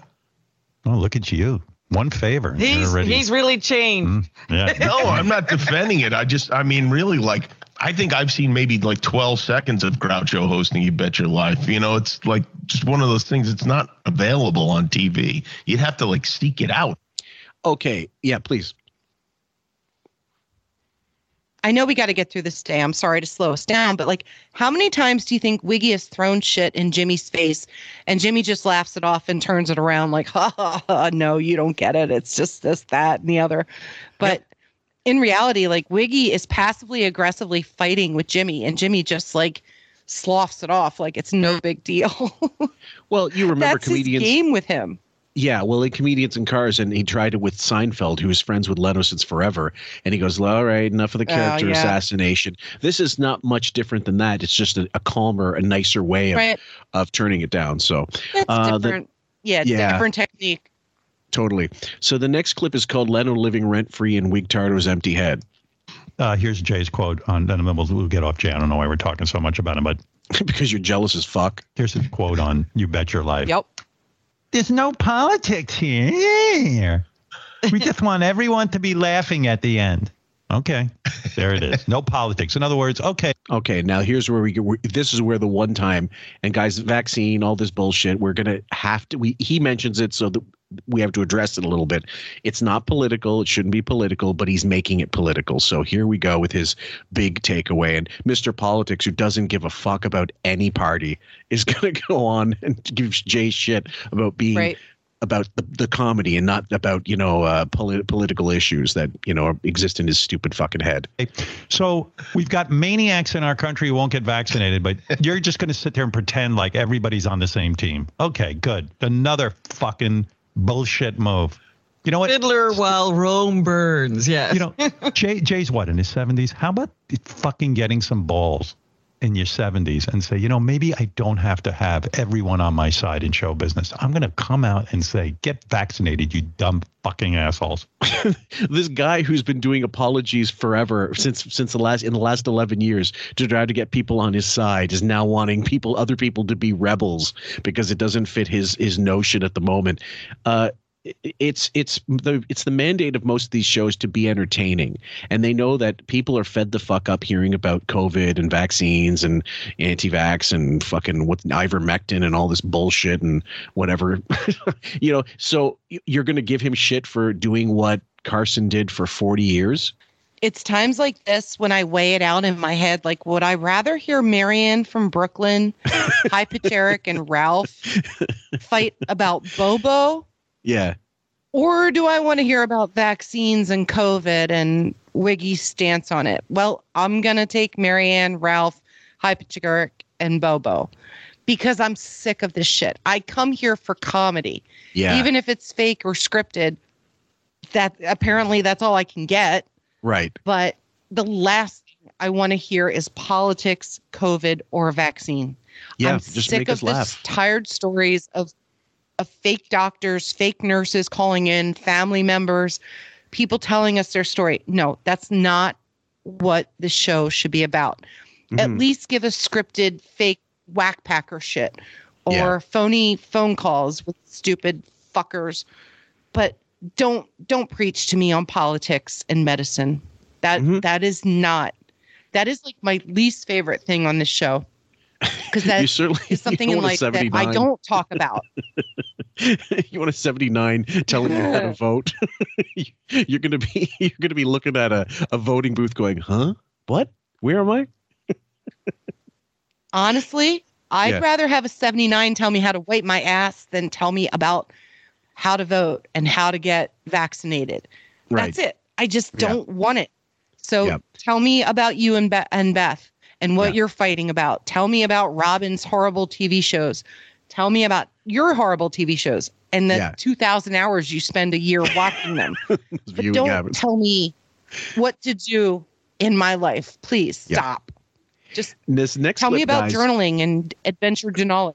Oh yeah, totally. This next clip, guys, is about uh, Trump, but the only reason I'm playing it is because it shows his selective bullshit memory. So I'm going to play it, and then we'll. If you guys, you should already get it, but I'm going to flesh it out.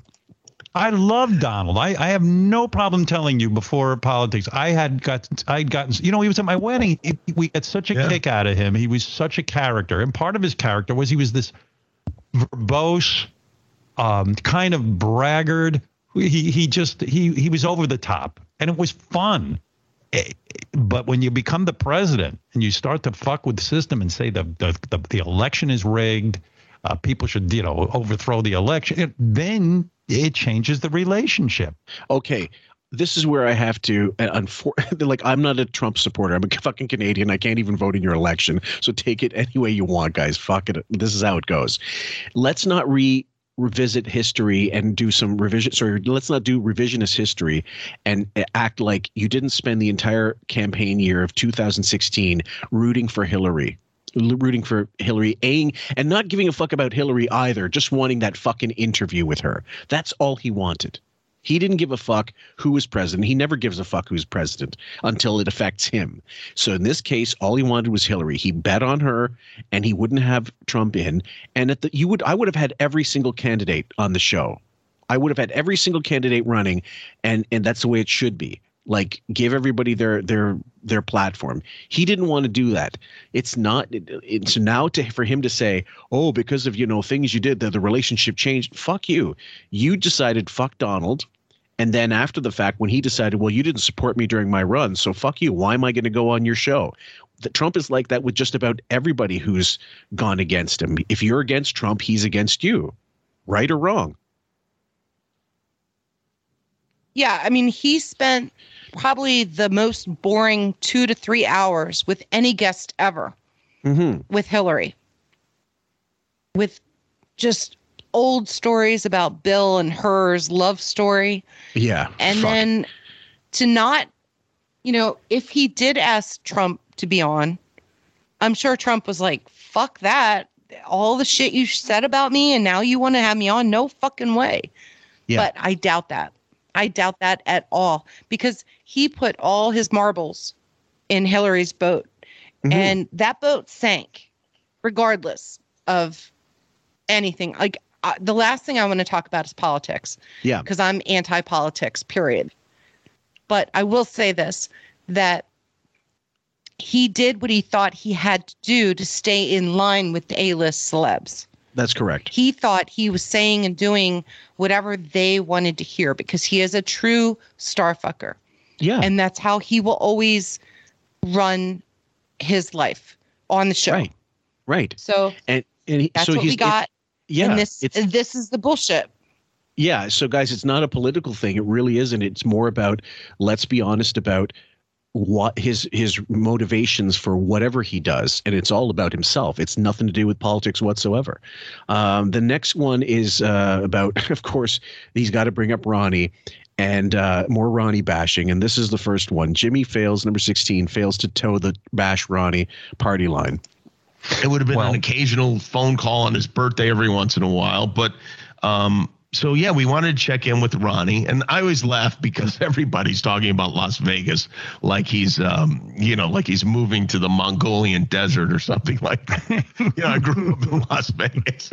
here's an, so this is an example of Jimmy defending Ronnie when he knows it could get him in shit with Howard, but Howard just desperate for some other people to knock Ronnie. And Jimmy will do it in a playful way, but Howard's not playful about it at all. He wants him to be a miserable prick. You know, that's how hot it is. Yeah, it's hot for two months. It's nice the whole rest of the year. But I love the idea of Ronnie in Las Vegas. I wish there was a camera to capture every moment of Ronnie's new life there. And well, um, you're absolutely right because Ronnie. First of all, you were bad on the phone call. I have to give you a D minus. I was. because yes, Oh. because I was calling Ronnie so we could goof around about how hot it is there. Jimmy grew up in Vegas. Of course he's going to defend Vegas. What the fuck Oh, yeah. do you think? Oh yeah. Wrong person to pick here. Oh, to- totally. And you get on with Ronnie and you go, you know what, Ronnie? I lived in Vegas. It's wonderful. And uh, don't worry about the heat. It'll dissipate by uh, the fall. Don't worry about it. And I was like, well, what fun is that? We can't make fun Is of it uh, the- Ronnie. isn't the heat the least interesting thing to make fun of about Las Vegas? I'm It is unless you're this Thank you, fucking- Jimmy. Unless you're this emaciated alter kocker, you know, who fucking eats six almonds a day and thinks Mm. he just had a steak dinner. Um, and this is goes with the next clip, 16A. Can't let go of the Ronnie Bashathon. Do you think he'll be um, he'll ha- be happy in Vegas? I mean, he's never going to admit he's unhappy. uh, this this insistence on on uh, trying to shit all over Ronnie. If this doesn't isn't enough to show to Ronnie that you're you worked for a complete fucking asshole, nothing is. Well, that and the fact that Ronnie was willing to get COVID tested and come to Wiggy's house in New mm-hmm. York when he was there in August. And Wiggy refused to see him. But then immediately had like Jimmy Kimmel and his wife over and mm-hmm. tested them and they were fine. But Ronnie, no, sorry. Nothing personal because Wiggy has nothing personal about him. He's not a human, a human. He is some kind of fucking robot without emotions, without Mhm. any ties to people of any sort. Yep. And yet And if he's- he yeah. pretends to be. Yeah. And if he's not hating, he doesn't feel anything. It's either rage or nothing. Next clip is called Jimmy siding with Ronnie over LV versus Florida. But I thought it was fun that we were walking on the on the track. Uh, we walked over to the high school when we got on the track, and then it's called Ronnie for entertainment. And uh, but I thought I, I thought it would have been more fun to talk to him about how horrible the weather was and that it was 112 degrees that day. But you uh, you backed off that. You were kind of kind to him. I thought. well, What a fucking prick. Like you, you first of all, you're back on Yep. the high school that kicked you off, but I guess you're fine if Kimmel's with you. Did they find another high school? To, Summer school must be over. He's like Booger in Revenge of the Nerds. I've been out combing the high school all day. Like, does. It, I'm from there. It doesn't bother me. I can take 112 in Vegas. To me, 112 in Vegas, I take any day over 90 in Florida. There's not even a. It's not even close. Really? Yeah. Ooh. Did he? Yeah. Yeah. I'm with Jimmy on that. I was in Athens, and I'll get metric on you guys. Um, uh, forty something degrees, dry, uh, like zero percent humidity, and I walked six hours and probably should have got sunstroke. I, I, I drank about I don't know, fucking, if, if five liters of water and never pissed. that's how. That's how much sweat. That's how much, like throughout the day. That's how hot it was, and uh, and it was I, I could handle that way more than I could handle the hundred degree, hundred percent humidity and whatever heat in Florida. But you're you're a, you're a Florida resident part of the time. You tell me. Yes, I love Florida. I love going down there. The humidity is rough. Like walking outside and within five seconds having like a full body sweat Yeah. is rough in July and August.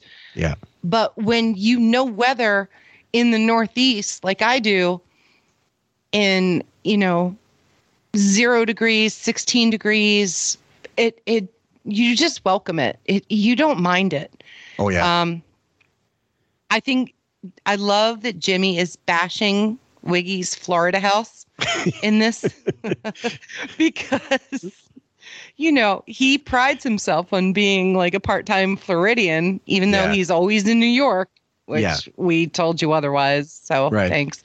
But yeah, I mean, it's it's a personal preference thing. Either you can take the humidity or you can't.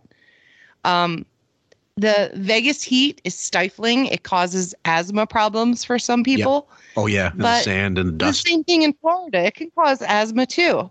And then you've got animals like crazy animals down in Florida. I mean, we have snakes, we have iguanas, lizards, you name it. And you always got to keep an eye out for alligators when you're walking around ponds and stuff. So Yeah. It's not just- to mention, not to mention the mold, not to mention the the humidity and the mold buildup in your house in your basement, uh, because of that the the just the vapor, and then if you don't have a dehumidifier, you're fucked. Like you you you do have to mind that. And growing up on the lake on Lake Ontario, we had to you know we always had a, a humidifier in the winter and a dehumidifier going nonstop in the summer. So yeah, well, to be fair, Florida can't have basements. It's built on sand. Yeah. So there's no basements in Florida. okay, It's it's just the idea of most places have air conditioning. So Yeah. you you live in the air conditioning and you go out when you can. yeah, You know, old people know better than to be down there during those months. That's why they're, you know, uh what do, uh, what are they called? Um shut-ins. birds. Uh no, stop it. They're uh Christ.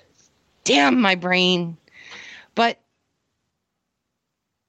the, the Florida people know how to deal with the weather. Yeah. The last thing they want is cold. They don't mind the humidity.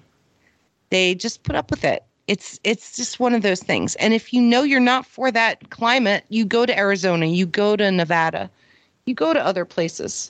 Number eighteen, Jimmy and Wiggy bonding over The Bachelor. Uh, I was talking about we had a really nice time. You know, we did. We basically, what do we do? I don't even know. We just like talked. We we watched some. Did we watch any TV? I don't even think we did. did We did. We watched The Bachelor.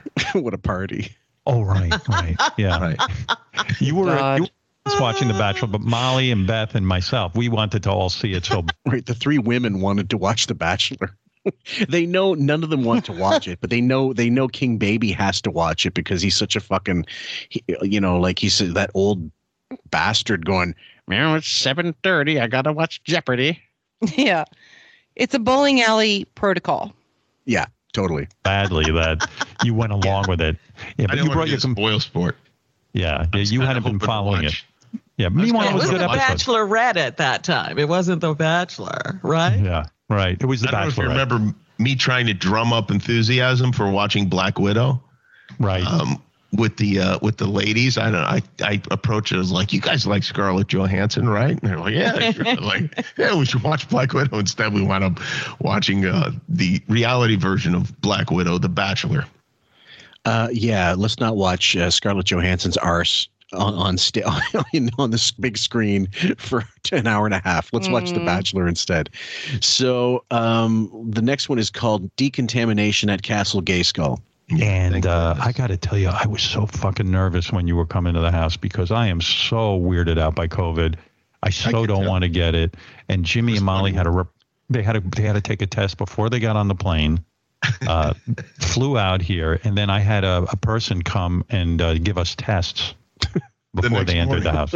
Yeah, the next, I love that. he has a COVID tutor. A person. Yeah. I know a guy. next morning It's we all easier got to get into Australia than how we quarantined them in their room. And then once your test came back negative, it was like, this is so you could great. move around. Yeah, like I could navigate in my own home. I was just like, oh ah. God. I guarantee he made them wait in the car in their limo service until the test was like a 15 minute test, probably, or something. And then, Right.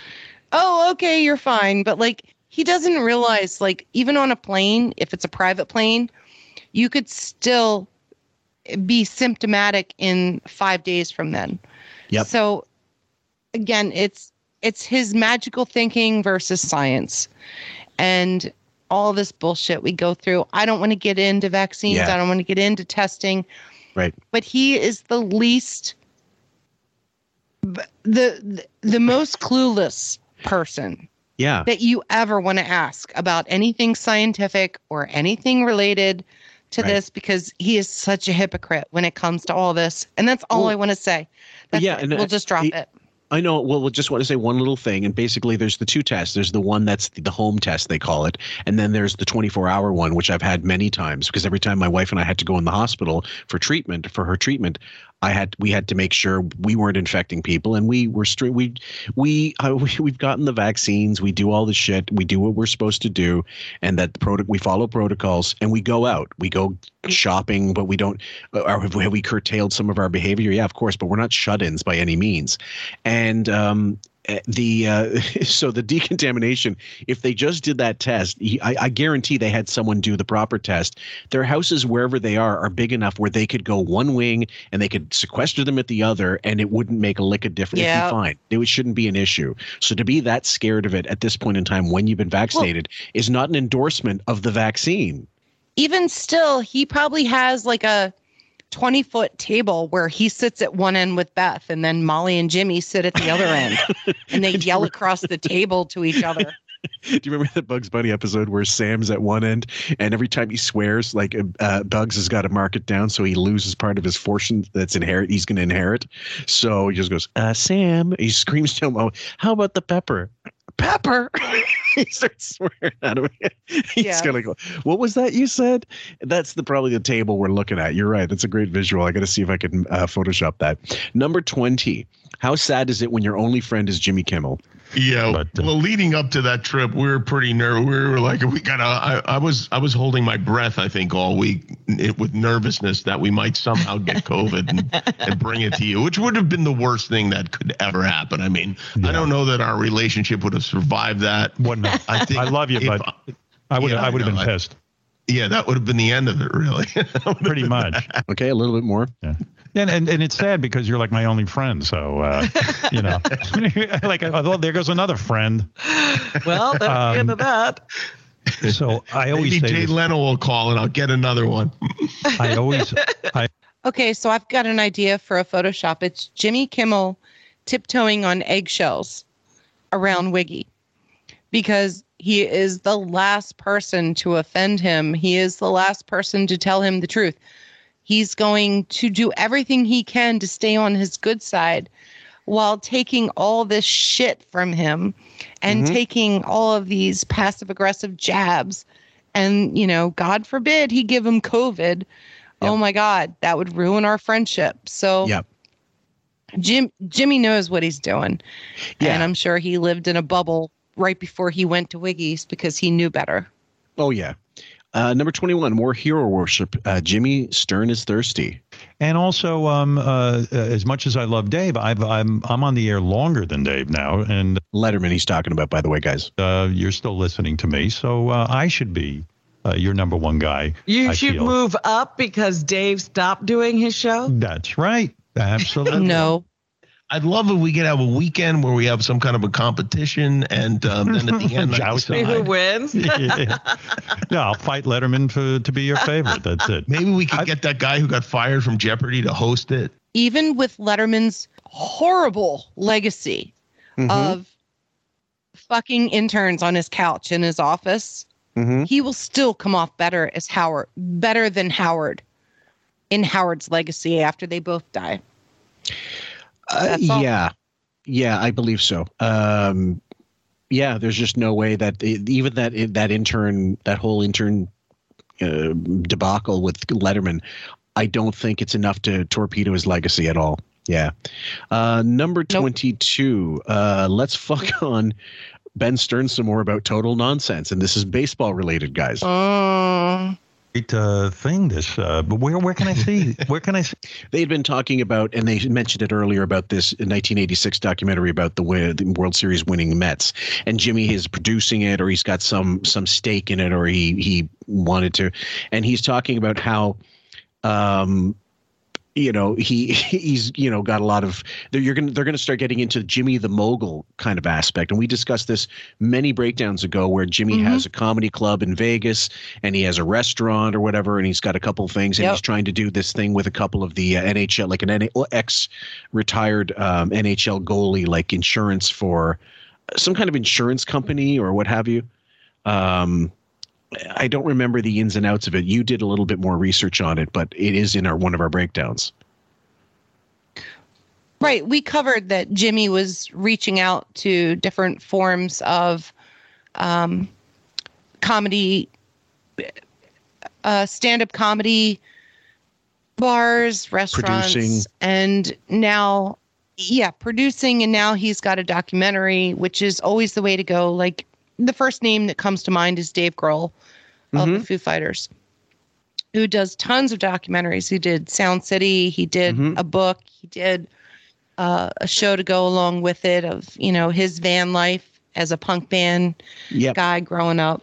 So that's kind of what you have to do as you age out a bit is you know you see it with a lot of the rappers or like Rihanna she does makeup and perfume Yep. like you can only put so many hit songs out and then you have to reach out and do other forms of uh, the mogul business You have to Puff Daddy did the same thing. Yeah, it's just the way of the business. But Mm-hmm. what has Howard done? Nothing. Oh. It You should have immediately. got. You should have put in the league, Howard. I know. Um, I, you know what? You want to know something? That is one of my greatest regrets. That if I had, I, I, I've said this before. If I had some sort of male influence in my life when I was young, like a mentor, when I when I say a mentor, I mean like a father who even said to me, "Hey, I like baseball. Let's go hit a few balls or something."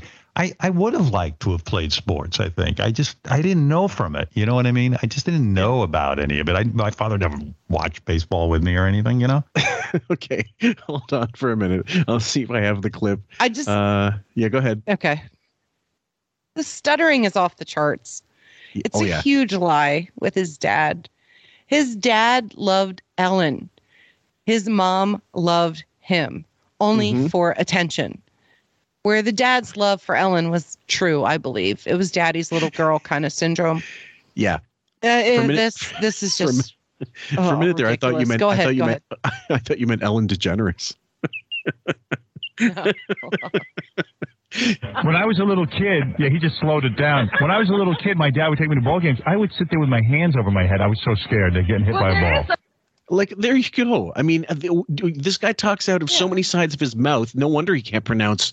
Um, we can't pronounce. What was the word he fucked up earlier? Well, there's the other one that I, the other one that I. Uh, uh, now I'm stupid. No, I'm 79. I can't remember. My. Diminish. Yeah. Diminish. Anyway, so there you go. Ben Stern didn't do anything. Yeah, he took you to a baseball game. You were scared little shit. And you never went back, and that's it's Ben's fault. You're a, a, freakishly afraid, fearful asshole. Um, the next one is called uh, "Work Ethic Confounds Wiggy and Makes Him Look like the lazy piece of shit that he really is." I was on the phone with LL Cool J, um, asking him if we could use your use his music um, in the in the documentary. Yeah, we got a lot of great. You know, that's part for me. That was a lot of the fun because I was like a you know I was a wedding DJ in 1986 and. uh and uh, working in top 40 radio and so that was uh, it was fun to i wanted to make sure that the songs were really specific to that year Yeah, I didn't want to say anything about that, but okay, go ahead. Again, like Jimmy was digging in early in on his career. Yeah. Well, what did Wiggy do? He started a fight with everybody, including Soupy Sales, Imus, Wolfman Jack, you name it. Like Oh, yeah. anybody he could, Steve Dahl. Man he cow. just lambasted the fuck out of people. And he thought that was his way to succeed. Mhm. And then then he's got to come back and apologize about all these awful things he said earlier in his life and be like, I was out of my mind, but I'm evolved now. So don't worry about it. I'm all good. Well, yeah. and these people are dead. They can't even fucking defend themselves. Fuck off, you prick. It's true. you know, Jimmy made me look bad in front of the ladies. I was just sitting Oh, there on vacation. Well, I was sitting there on vacation trying to relax and, you know, try to look Not somewhat hard to do. the women. And Jimmy all of a sudden goes, Yeah, got to go in the other room. I got to go call LL Cool J to get clearance for my new documentary. And I'm like, Uh oh. I got to show my wife that I got something going on in show business. I go, yeah, I got to go make some calls too. Literally, I go was calling my Run mother. DMC. Okay, on one hand, I should give him credit for being honest and and and find and blurting out that he has nothing going on. Like he really has this radio, this podcast, this shitty podcast that he does, and no other business going on, Right. even though he has a production company. And but at the same time, I'm thinking to myself, why would you debase yourself on your own airwaves and and bring up that story when it makes you look like a uh, like a just a witless, no work ethic asshole? Well, it connects him to somebody who is star fucking correctly. Mm-hmm. and it gives him clout, which he's thirsty for. Mhm. So he's connected to a guy who knows guys. It's always that I know a guy thing. I know a guy who talks to LL Cool J. So he's still like star fucking from a distance. okay. Is he is he passive aggressively possibly telling Jimmy, "Don't tell me what you're doing because it's going to make me feel upset. It's going to min- it's going to make me feel like a like I'm I'm Yeah. completely out of the business if you do your business around me. So don't do it again." And he's doing it on the air so cuz he can't do it face to face. That makes total sense. He's putting Jimmy in his place in a in a passive aggressive way. Yes. um there's there's so many angles to look at this from Oh, and yeah. i just want to remind everybody the reason we're covering so much of this is jimmy was on for two hours and 15 minutes this day Massive. on the 14th of september Yeah. and he leaned on him so hard and jimmy can't say no or hang up or be like i gotta go he has to set aside this time for wiggy Oh yeah. and um wiggy got his money's worth i guess Oh yeah. because Yeah. he Call makes whatever a thousand dollars an hour now. Very big. Yeah, Jimmy. Uh, Jimmy's constantly busy, even though he's on vacation. He's he's like a mogul or something. He's Well, he's got know. so many projects, you know, he never really can take time off. And what's what's cut off here accidentally? I I should have left it in. Was Jimmy immediately said, "Guys, what's with the he he third person? I'm here. Talk to me." Next clip, guys, is called "More Ego Projection from Insecure King Baby." I I think it takes a secure man to have guest hosts. But for for example, I was offered this time. I had medicated Pete fill in for me. Look how secure I was. but don't you have you ever been to a therapist or psychiatrist? Because you know I'd go. That's the funniest part. He would never have a guest host that he thought was any any good uh, take over his show because he was always he'd always be afraid that they'd want them more. He that he was afraid he'd be found out, basically. Right. That's why they had to cancel the back office radio. Robbins, the chatter. Well, that was a whole nother problem. that but was shit. Shit. yeah, and he and the wrap up show, they had to tame down the wrap up show because they were too entertaining with callers and things they would say with clips. and guests. Fuck, they got guests. They had remember they had Ralph. Macchio on, and he was like, "Oh, what what the hell's he doing on there?" And then Karate, uh, sorry, Cobra Kai became a hit. He's like, "Why didn't I get that guest?" Well, you you passed on him. You're a fucking idiot. That's the only reason he gets into the wrap up show is he was Yeah. they was pitched to fucking Wiggy, and he's like, "No, I would interview Ralph Macchio in a fucking heartbeat." You got it. That show's a hit. I ha- I have gotten into that show in the last season only because my son watches it, and I was like, all right, I'll check it out because I know I'm familiar with the movies, Right. And it's you know it's cheesy in the beginning, but you you Yeah. kind of succumb to the cheesiness, and you're like, all right, here's a story. Let me get into the story, and it's, It's, a not soap bad opera. for It's a soap you know opera. family entertainment. Yeah, it's, that's what it is. You're Yeah. right. Uh, I was in it from the ground up, and I was totally, I was totally looking to bash it and go like, this is going to be a bullshit nostalgia thing. But they hit all the right notes. The way things could have gone wrong, they, They just didn't. And hopefully, they'll be smart and wrap it up after the next season and uh, make the next one the last one because they're. They're kind of going in circles with some of the tropes, and and uh, at either rate, this isn't a Cobra Kai review, guys. We'll go into that another time. We'll save that for another episode No. of, of something else, ancillary show. But hey, Ralph Macchio, if you want to come on and talk about being on the wrap up show, we'd love to hear your stories. And a- another similar show is Ozark. You know, Ozark knows when to finish it. I won't get into Dexter because that will just make me too sad. But Yeah. Ozark is doing a great show and they know what they're doing and they're going to finish it up in the right time frame, just like Breaking Bad, just like Better Call Saul. Other great the- shows. Highly, me- highly recommend. In the meantime, is Dexter the new Dexter uh, making up for that last two seasons of Dexter originally that uh, Oh hell hated? no. Hell no. They found a second way to fuck us over. if that was even possible. They made us wait 15 10 15 years to fuck us again. So yeah, thanks Showtime. Fuck you. That's Scott sad. Reynolds, That's sad. Clyde. Clyde. Okay, so let's continue. And you try to figure out, as a performer, there must be a tremendous desire to have an audience and to have people looking at you and laughing and and desiring, uh, you know, to desiring you and this and that.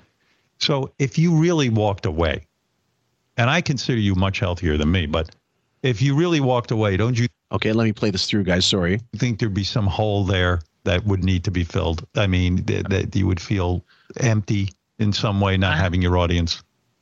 I don't. I don't really have that. Never. Uh, you know, people do think I like I intended. Like my dream was to host a late night talk show, and it's just not true. I mean, if I'd been a writer on David Letterman's show, I would have been thrilled. I would have been very excited by that. That would have been more than enough for me. Yeah, it's a total projection. The only black hole is Wiggy with his black hole sun connection to Soundgarden and Chris Yeah. Cornell Yeah. and his crush on him. So yeah, Wiggy's got the black hole. Jimmy doesn't. Jimmy knows how to live. Yeah, and it's it, it it must be it must be tiring. It must be tiresome to have to um like constantly feed this guy's ego and there's never enough like you cannot do fill he's never going to be able to fill in that void in his in no matter how successful he ever gets he's never going to be satisfied he's never going to be big enough popular enough good looking enough anything um free enough and ultimately uh to be who he wants to be and uh that's going to I, I take some pleasure in Schadenfreude. Uh, I take some gr- a little bit of pleasure that he is going to be miserable until he dies. Absolutely. That's one of the few things that brings me joy with him. Yeah. And if you ever listen to Beef on his show, all she does is like be like, "Oh, you look so handsome today. Oh, look at you. You look so cute. I love that look or whatever bullshit." Like she Right. totally derails him with her comments about his looks or anything. Like you did so good when you talked to your mom. I was so proud of you. Like just fuck off with your baby voice and your bullshit fawning over this old vulture. Somebody posted in our Facebook group an old picture of him and her kissing in a pool, and it really looks like Grover kissing Ava Gardner or something. You're like, or I don't know, like you know what I mean, like a Muppet. Oh no, no, no, no, Dawn no. music. Stop it. Don't ruin Ava Gardner's name that way. She Okay. is a two bit Pittsburgh whore who found her way into New York somehow, ended up at a dinner.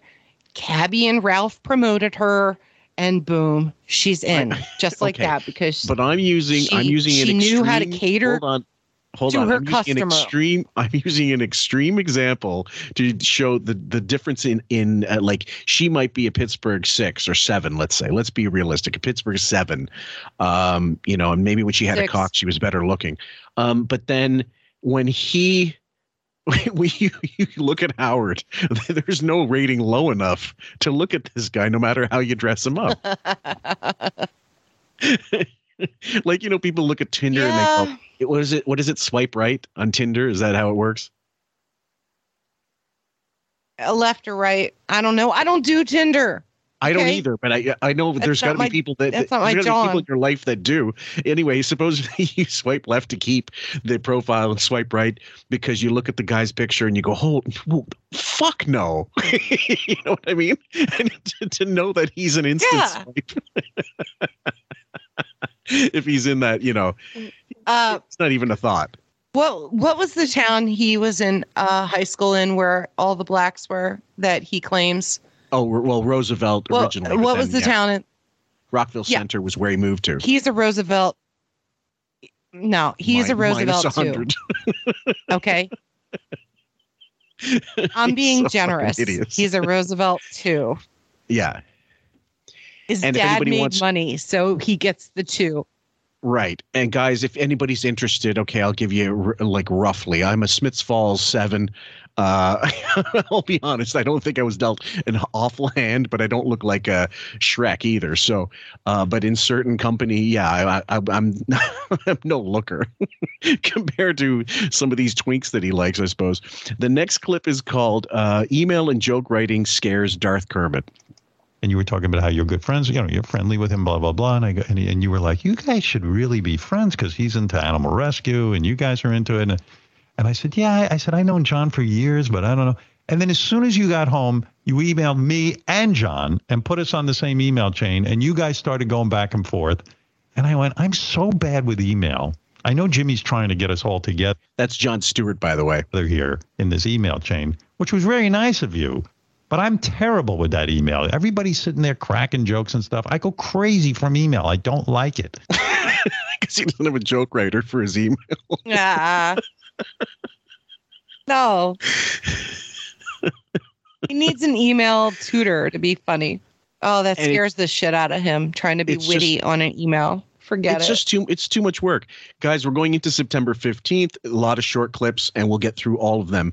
Um, the first one is called and i don't know why it went like this but either way uh, hold on. Let's see what we got here. Number one calgon and jim meyer take me away When my alarm went off this morning, I was like, that's it. I'm retiring. I'm done. you know, the guy who used- used to run this joint, you know, Sirius XM Jim. Jim this is the guy you tune into in the morning to give a little spring in spring in your step no, forget it. I remember he came to me Let's said, remember who we're talking about. Yeah. I said, really? Because he's the same age as me. And uh, he was like, I'm going to retire. And I was like, yeah, well, what about me? He goes, well, Why are you should keep- telling me I have to stay? Right. Why do I have to stay and you get to retire? And he was, fuck's sake rhetorical It's question all about him, Ed. Yeah. What about me? Um, well, you don't want to retire. You can't retire. Um, maybe even like, uh, I mean, if eh, but let's put let's put it to you this way: if if um, Sirius said we're going to part company, we have your archives, we don't watch anymore, your content's shit, and you're actually costing us listeners now and subscribers, what do you think he would do? Oh, shit his pants. He would have a fucking conniption, to quote my grandmother. He his brain would not function. He'd have to No. call Don Buchwald and be like, Don, you got to fix this. I need to be on the air. Right. I need to be relevant, Mhm. which is so ridiculous just saying that. Yeah. But yeah, I can only wish that would happen. That would be like Christmas times a million for me if Oh, fuck they yeah. said that to him. What, kidding? More more specifically, what would Beth what would Beth do if he got shit canned? Oh, well, after hitting the Adderall, the wine, and the Lucky Charms, it would be, you know, her shitting on the wall just like a cat, pretty much. Fuck. She, I don't know. She probably claimed to go gay with like uh, Ali Wentworth or some bullshit. By the way, I recently saw Ali Wentworth with um, Mariska Hargitay, or I heard her. I, I- my wife was watching it on some show, and uh, she was the most obnoxious person ever. And I loved her show Headcase on Starz. I think that's the network it was on. I actually thought it was a lot of fun, but listening to her bullshit for any talk show appearance, she's insufferable. Ali Wentworth. And he he worships her because I think he makes I think she Wiggy thinks he'd like to look like Ali Wentworth if he decides to go trans finally, um, and she's what he would look like or Yeah, want to be like, outgoing, that kind of thing, boisterous and seemingly funny. Oh, he's just using her to get to George Stephanopoulos, her husband. Big time, yeah. That's his twink du jour. oh yeah, So, he yeah. fuck. He, he Have what wants you want with that. he wants to lick his galaktoboureko. Uh, let's continue, guys. It's like, you know what? People need you. They don't need me. And I went, yeah, maybe you're right. I, I mean, not that they don't need you, but I, I hear you. You know, we got a lot of fans, and it would be weird to leave. we got a lot of fans. Uh, but I woke up. My alarm woke me up. And I, Weird. I'm bummed out. Um, number So you clipped beg- all these, by the way. Wait, it's the beginning of the show, and he's so deflated at the beginning of the show. I just love that. I know we're in for a good day when I hear that deflated voice of, "Oh, Imagine- I'm here, guys. Imagine. I had okay, a bad we're- night's sleep, and Imagine a sports analogy. Go okay, ahead. the Phil- the Flyers are playing. I don't know the Capitals in in Philly, and right at the national anthem, the Flyers just drop their sticks and walk off. That's the equivalent. Skate off, rather. well, Number- on to be honest, the way they're playing right now, they should walk off the ice. They got They their had- first win tonight in like 13 games. I know they Don't had. get me started on the Flyers, please. I cannot. Oh man, they, Bob they, and I they- talk about him because he likes to. yeah, they It's they look so. People prom- don't want to hear about it. Let's No, I know they look so promising though. Initially, I thought this was going to be their season, but I guess not. Um, number two, wah, Ray didn't put sunscreen on my arse. you know, because my Yeah. mom, I, which she used to take me to Jones Beach and Point Lookout here on Long Island when you know I was a kid. I, didn't put, I don't remember putting any suntan lotion Nobody on me or put anything. on sunscreen back No. then. I came. I, I was like a fucking lobster. Nobody gave a shit about me. this is why. Um, number three. Oh, sorry. Go ahead, please. Well, just remember this. We're talking about the early 60s. Yeah. I know sunscreen was a thing, but it wasn't that popular. It's not Yeah. like nowadays. God no. It it was it was for rich people, and they weren't that rich.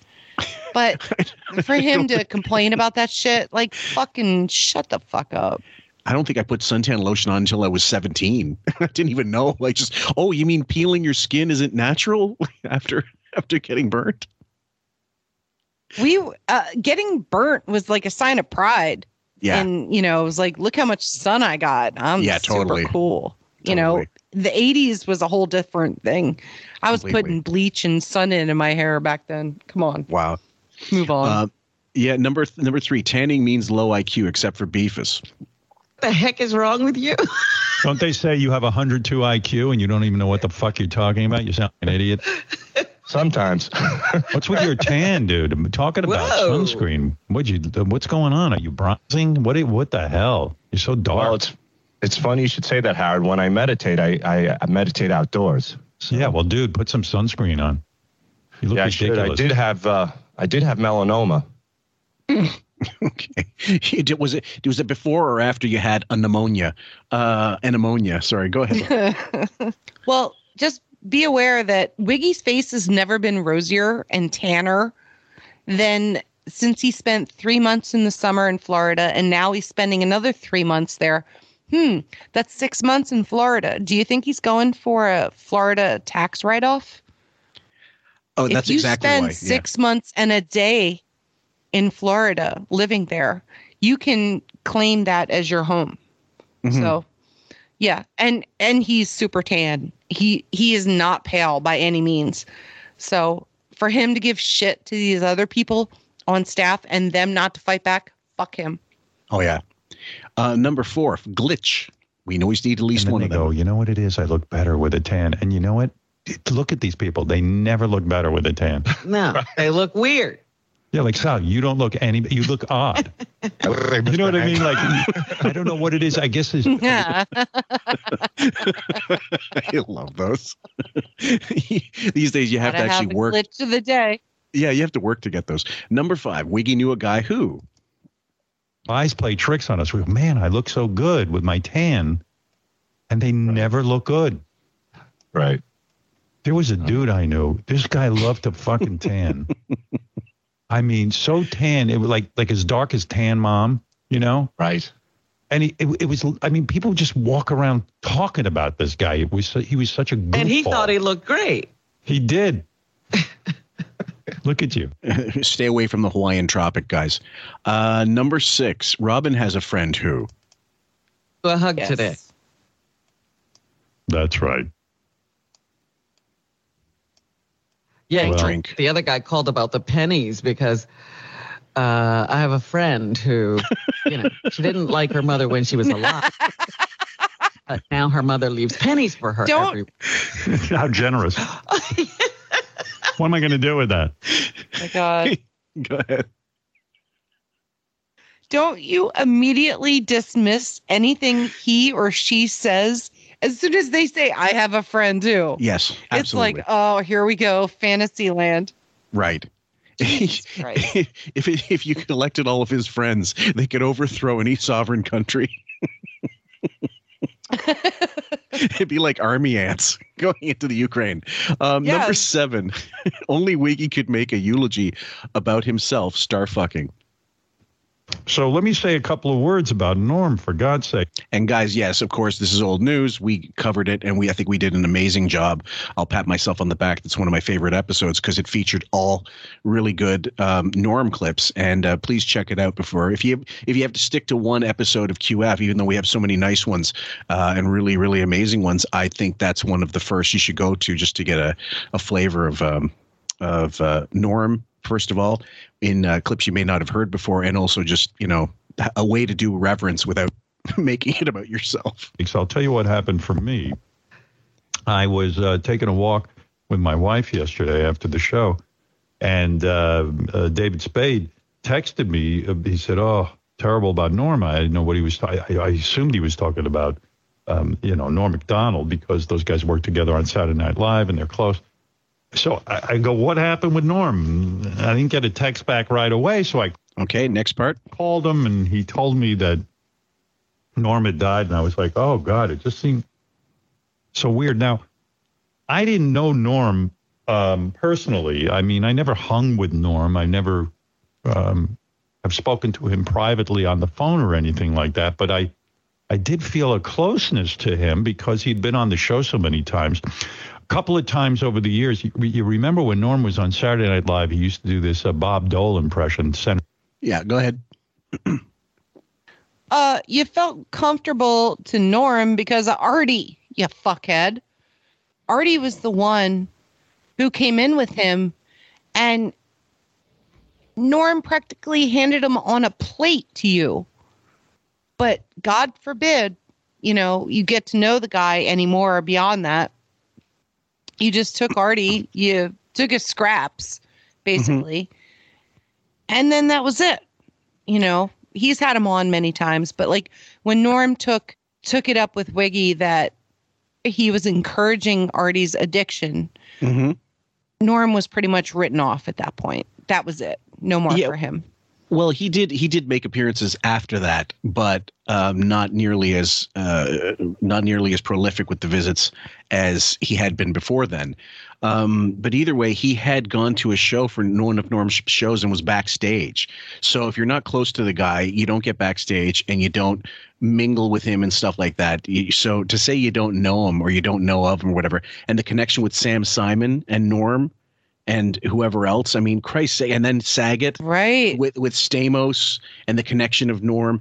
I mean, it's six degrees of Norm separation, and and uh, in this case, and he was such a big fan of Howard, um, and up until the very end, I believe. And so I, it's just a shi the shittiest of eulogies. Not the shittiest one he's done, but pretty bad.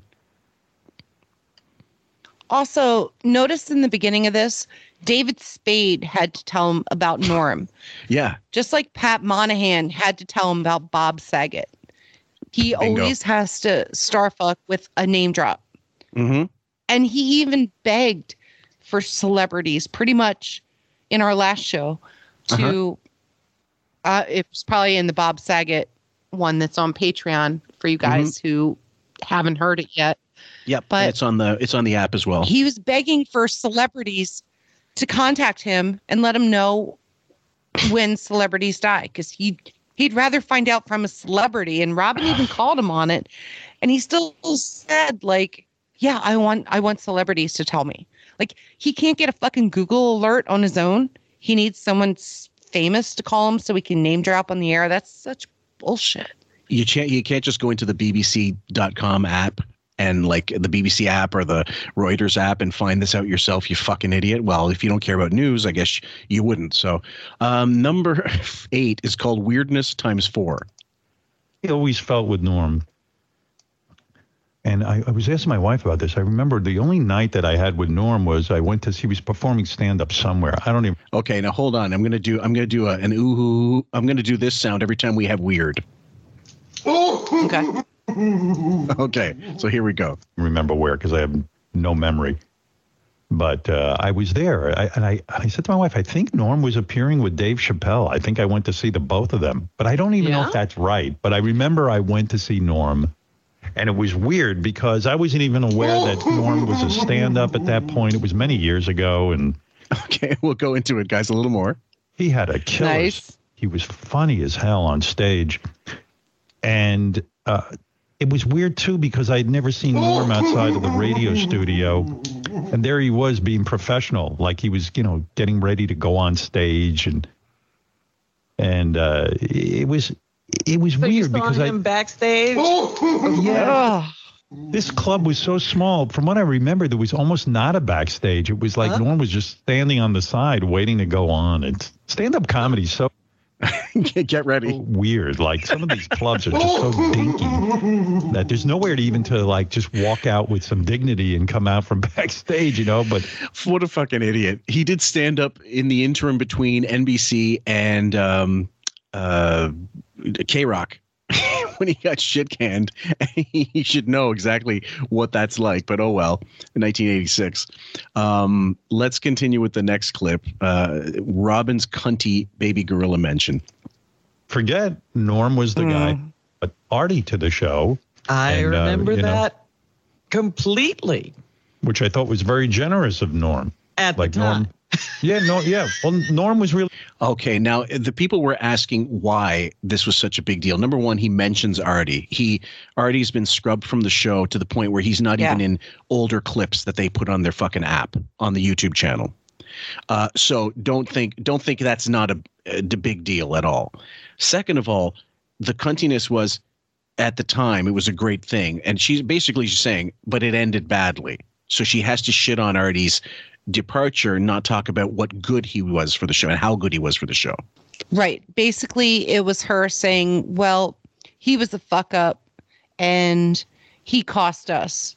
Like, it was bad on their part because of him, Mhm. like, for the time.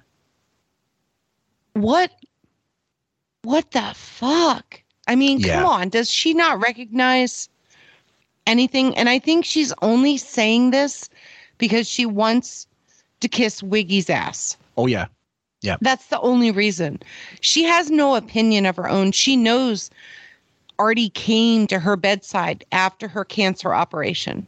Mm-hmm. She loves Artie deep down, but she had to say this. And that's how broken she is as a person, how Mhm. compartmentalized she can be with her NPD. Oh that yeah. she will say one thing to Howard and then she'll go and turn it. And if Artie ever confronted her, called her, or emailed her that she would respond to, Mhm. she'd be like, Oh no, I was just saying that because that's what I thought Howard wanted me to say Oh yeah. or wanted to hear. yeah. So two faced. She's spineless. Oh. She's she's just as spineless as Howard is. And I mean, uh, you want an example when Stuttering John left for the Tonight Show, and he'd been he and he explained. She told him, "You got to do what you got to do," and Howard's not treating people right, and da, da, da, da. and I believe John on this aspect because his story has never changed. And uh, and it, it it sounds like Robin, but then on the last day for him to for her to go and talk shit about him, and how can you leave this show and you know, this cutting edge show, and you're going with the competition or whatever? It's not competition, first of all. And he was pissed because he, she should have kept her mouth shut. That would have been the mensch friend thing to do, but she couldn't because um, she knew he was first of all going to mention that he had she had talked with him about it, and Howard didn't know anything about it. So he would have been pissed at her for not putting him in the know about it when she knew. Also, she had that famous kiss with him. So they had some degree of intimacy. Mm-hmm. something. They went out to lunch, they went out to dinner, they did stuff together. Yep. And then for her to turn on him the way she did when he cut ties, it was all because of Howard. It Mhm. was all to make him happy. whatever she did, she did because she follows the money. Yep. She doesn't follow loyalty. She doesn't Nope. follow human emotions. That's her NPD talking. Yep. And it's just sad, you know. It is actually. Artie and Stuttering John were beloved on the show for so long. hmm And then when they left, the show kind of just fell apart hmm in so many ways. Whether it was Stuttering John or him, or some people say Jackie, some people say Mhm. Billy West, Mhm. but it's just there's there's a common theme here that we can't ignore and we have to point out. And then when we hear hypocrisies like this of her talking badly, even if it's just a slight cunty remark of, well, for that time, Mhm. like fuck off, woman. completely I mean, unnecessary. I'm sorry. I've tried to defend you, Robin, damn it, you just you have given me nothing to defend about you. Yeah. You know, I, I want to have sympathy for you and your cancer. I want to have sympathy for you and your waking. I want to have sympathy for you as a woman on a show surrounded by men who hate women and Hmm. talk so badly about them. I'm talking to you, Fred, and Mhm. Howard, and of course everybody else. But hmm she's given me nothing to defend her on. So anybody out there who thinks that we're misogynist, we're not. I'm a woman. I want to defend women when they deserve it. three, But three, tune at least in three, to three. the bagel, the bagel saga marathon of Robin's 15 Foundation coming up soon, because there's just nothing to defend about these people. two, my Sorry. two my two two thirds of the principal co-hosts on this show are women, so I must have some pimp hand, or or you know I don't know what it is. If I if I'm if this is such a misogynist Yeah. show. This next clip we're going to play is actually Wiggy's on the fly ass fucking non joke. The only I think if I ever die, which I won't, I, I'm not allowed to. The Iron Sheik would say, "I will fuck you in the ass and make a man out of you and humble you." Yes, Tom. Tom wants to say, What the fuck? What does that have to do with anything? it always goes back to gay. I guess Um, it's yeah, it's got to be the ass fuck joke. I don't know. to- totally. So the next clip, guys, is Kermit's Bang O'clock, so Darth Kermit's Bang O'clock song, which is, is excruciating in theory as it is in reality. So you just listen for yourself. "Yeah, well, I collaborated with Donnie. Donnie went in the studio, made it good." This was my version, by the way. It's like, it's okay. Sweet love, it's been a day or two since I've been inside of you. We don't say fuck, we don't say screw, it's bang o'clock tonight. When making love just sounds too clean. Fuck, ladies, are you dripping yet? No, So- never, not even close. okay. Donnie so V, the- stop it. yeah. Stop okay, it, so- Donnie Vie. You are Ex- not doing us a service. Exactly. So he does a cover of this, and this is what the cover sounds like. And of course, Cover Lover can never have enough covers. Yeah, so thank you, Donnie. Uh, here's a cover of my song "Bang O'clock."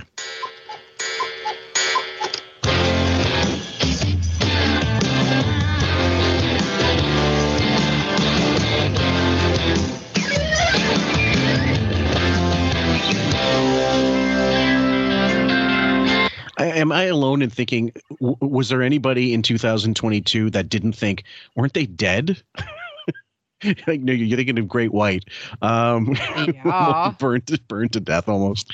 Um, and so he, this is yeah, we're we're all of a sudden back in 1988, guys.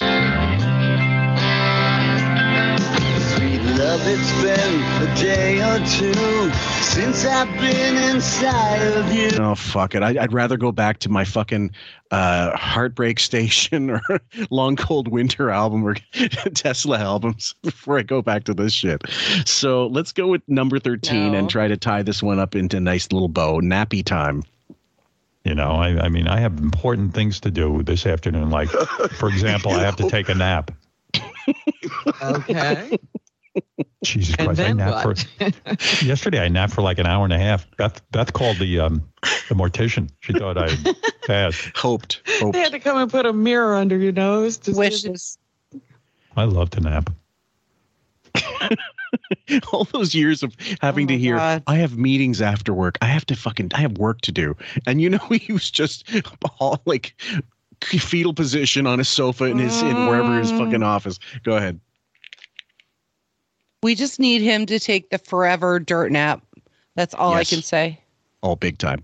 Um, well, there's a couple more clips, but well, there's one more clip, but we're not going to play it. It's just about how he has endless amount of TV time, and we're going to leave it at that because this is already a pretty long episode, guys. We hope you've enjoyed it. We love you guys. Uh, these are going to come out uh, in more uh, faster succession because we have a lot to catch up on. But thankfully, because of Patreon, we're putting some of that content there that we know is going to get blocked on YouTube. So uh, if you want uh, extra stuff, we're going to promo it on the regular shows and on the Facebook page, of course. And get well, eventually, I'm going to have a master list of episodes on Patreon that I'll put into a, a pin on Facebook. So if anybody wants to know what's on there, uh, again, it'll it'll be there. The, as for the regular YouTube channel, loads of playlists now. Everything's going in a, a, a playlist of its own.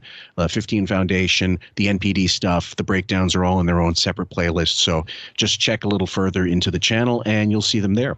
So, any closing words, my dear? Just thanks to all the great people who have been helping me out in the morning. Love you guys. You know who you are. I appreciate it so much. You've been there for me when I have to drive, when I have to take phone calls, and I won't forget it. Thank you so much. Um, otherwise, thanks, Fillmore, for all you do. Appreciate it. And uh, we'll see you guys next time.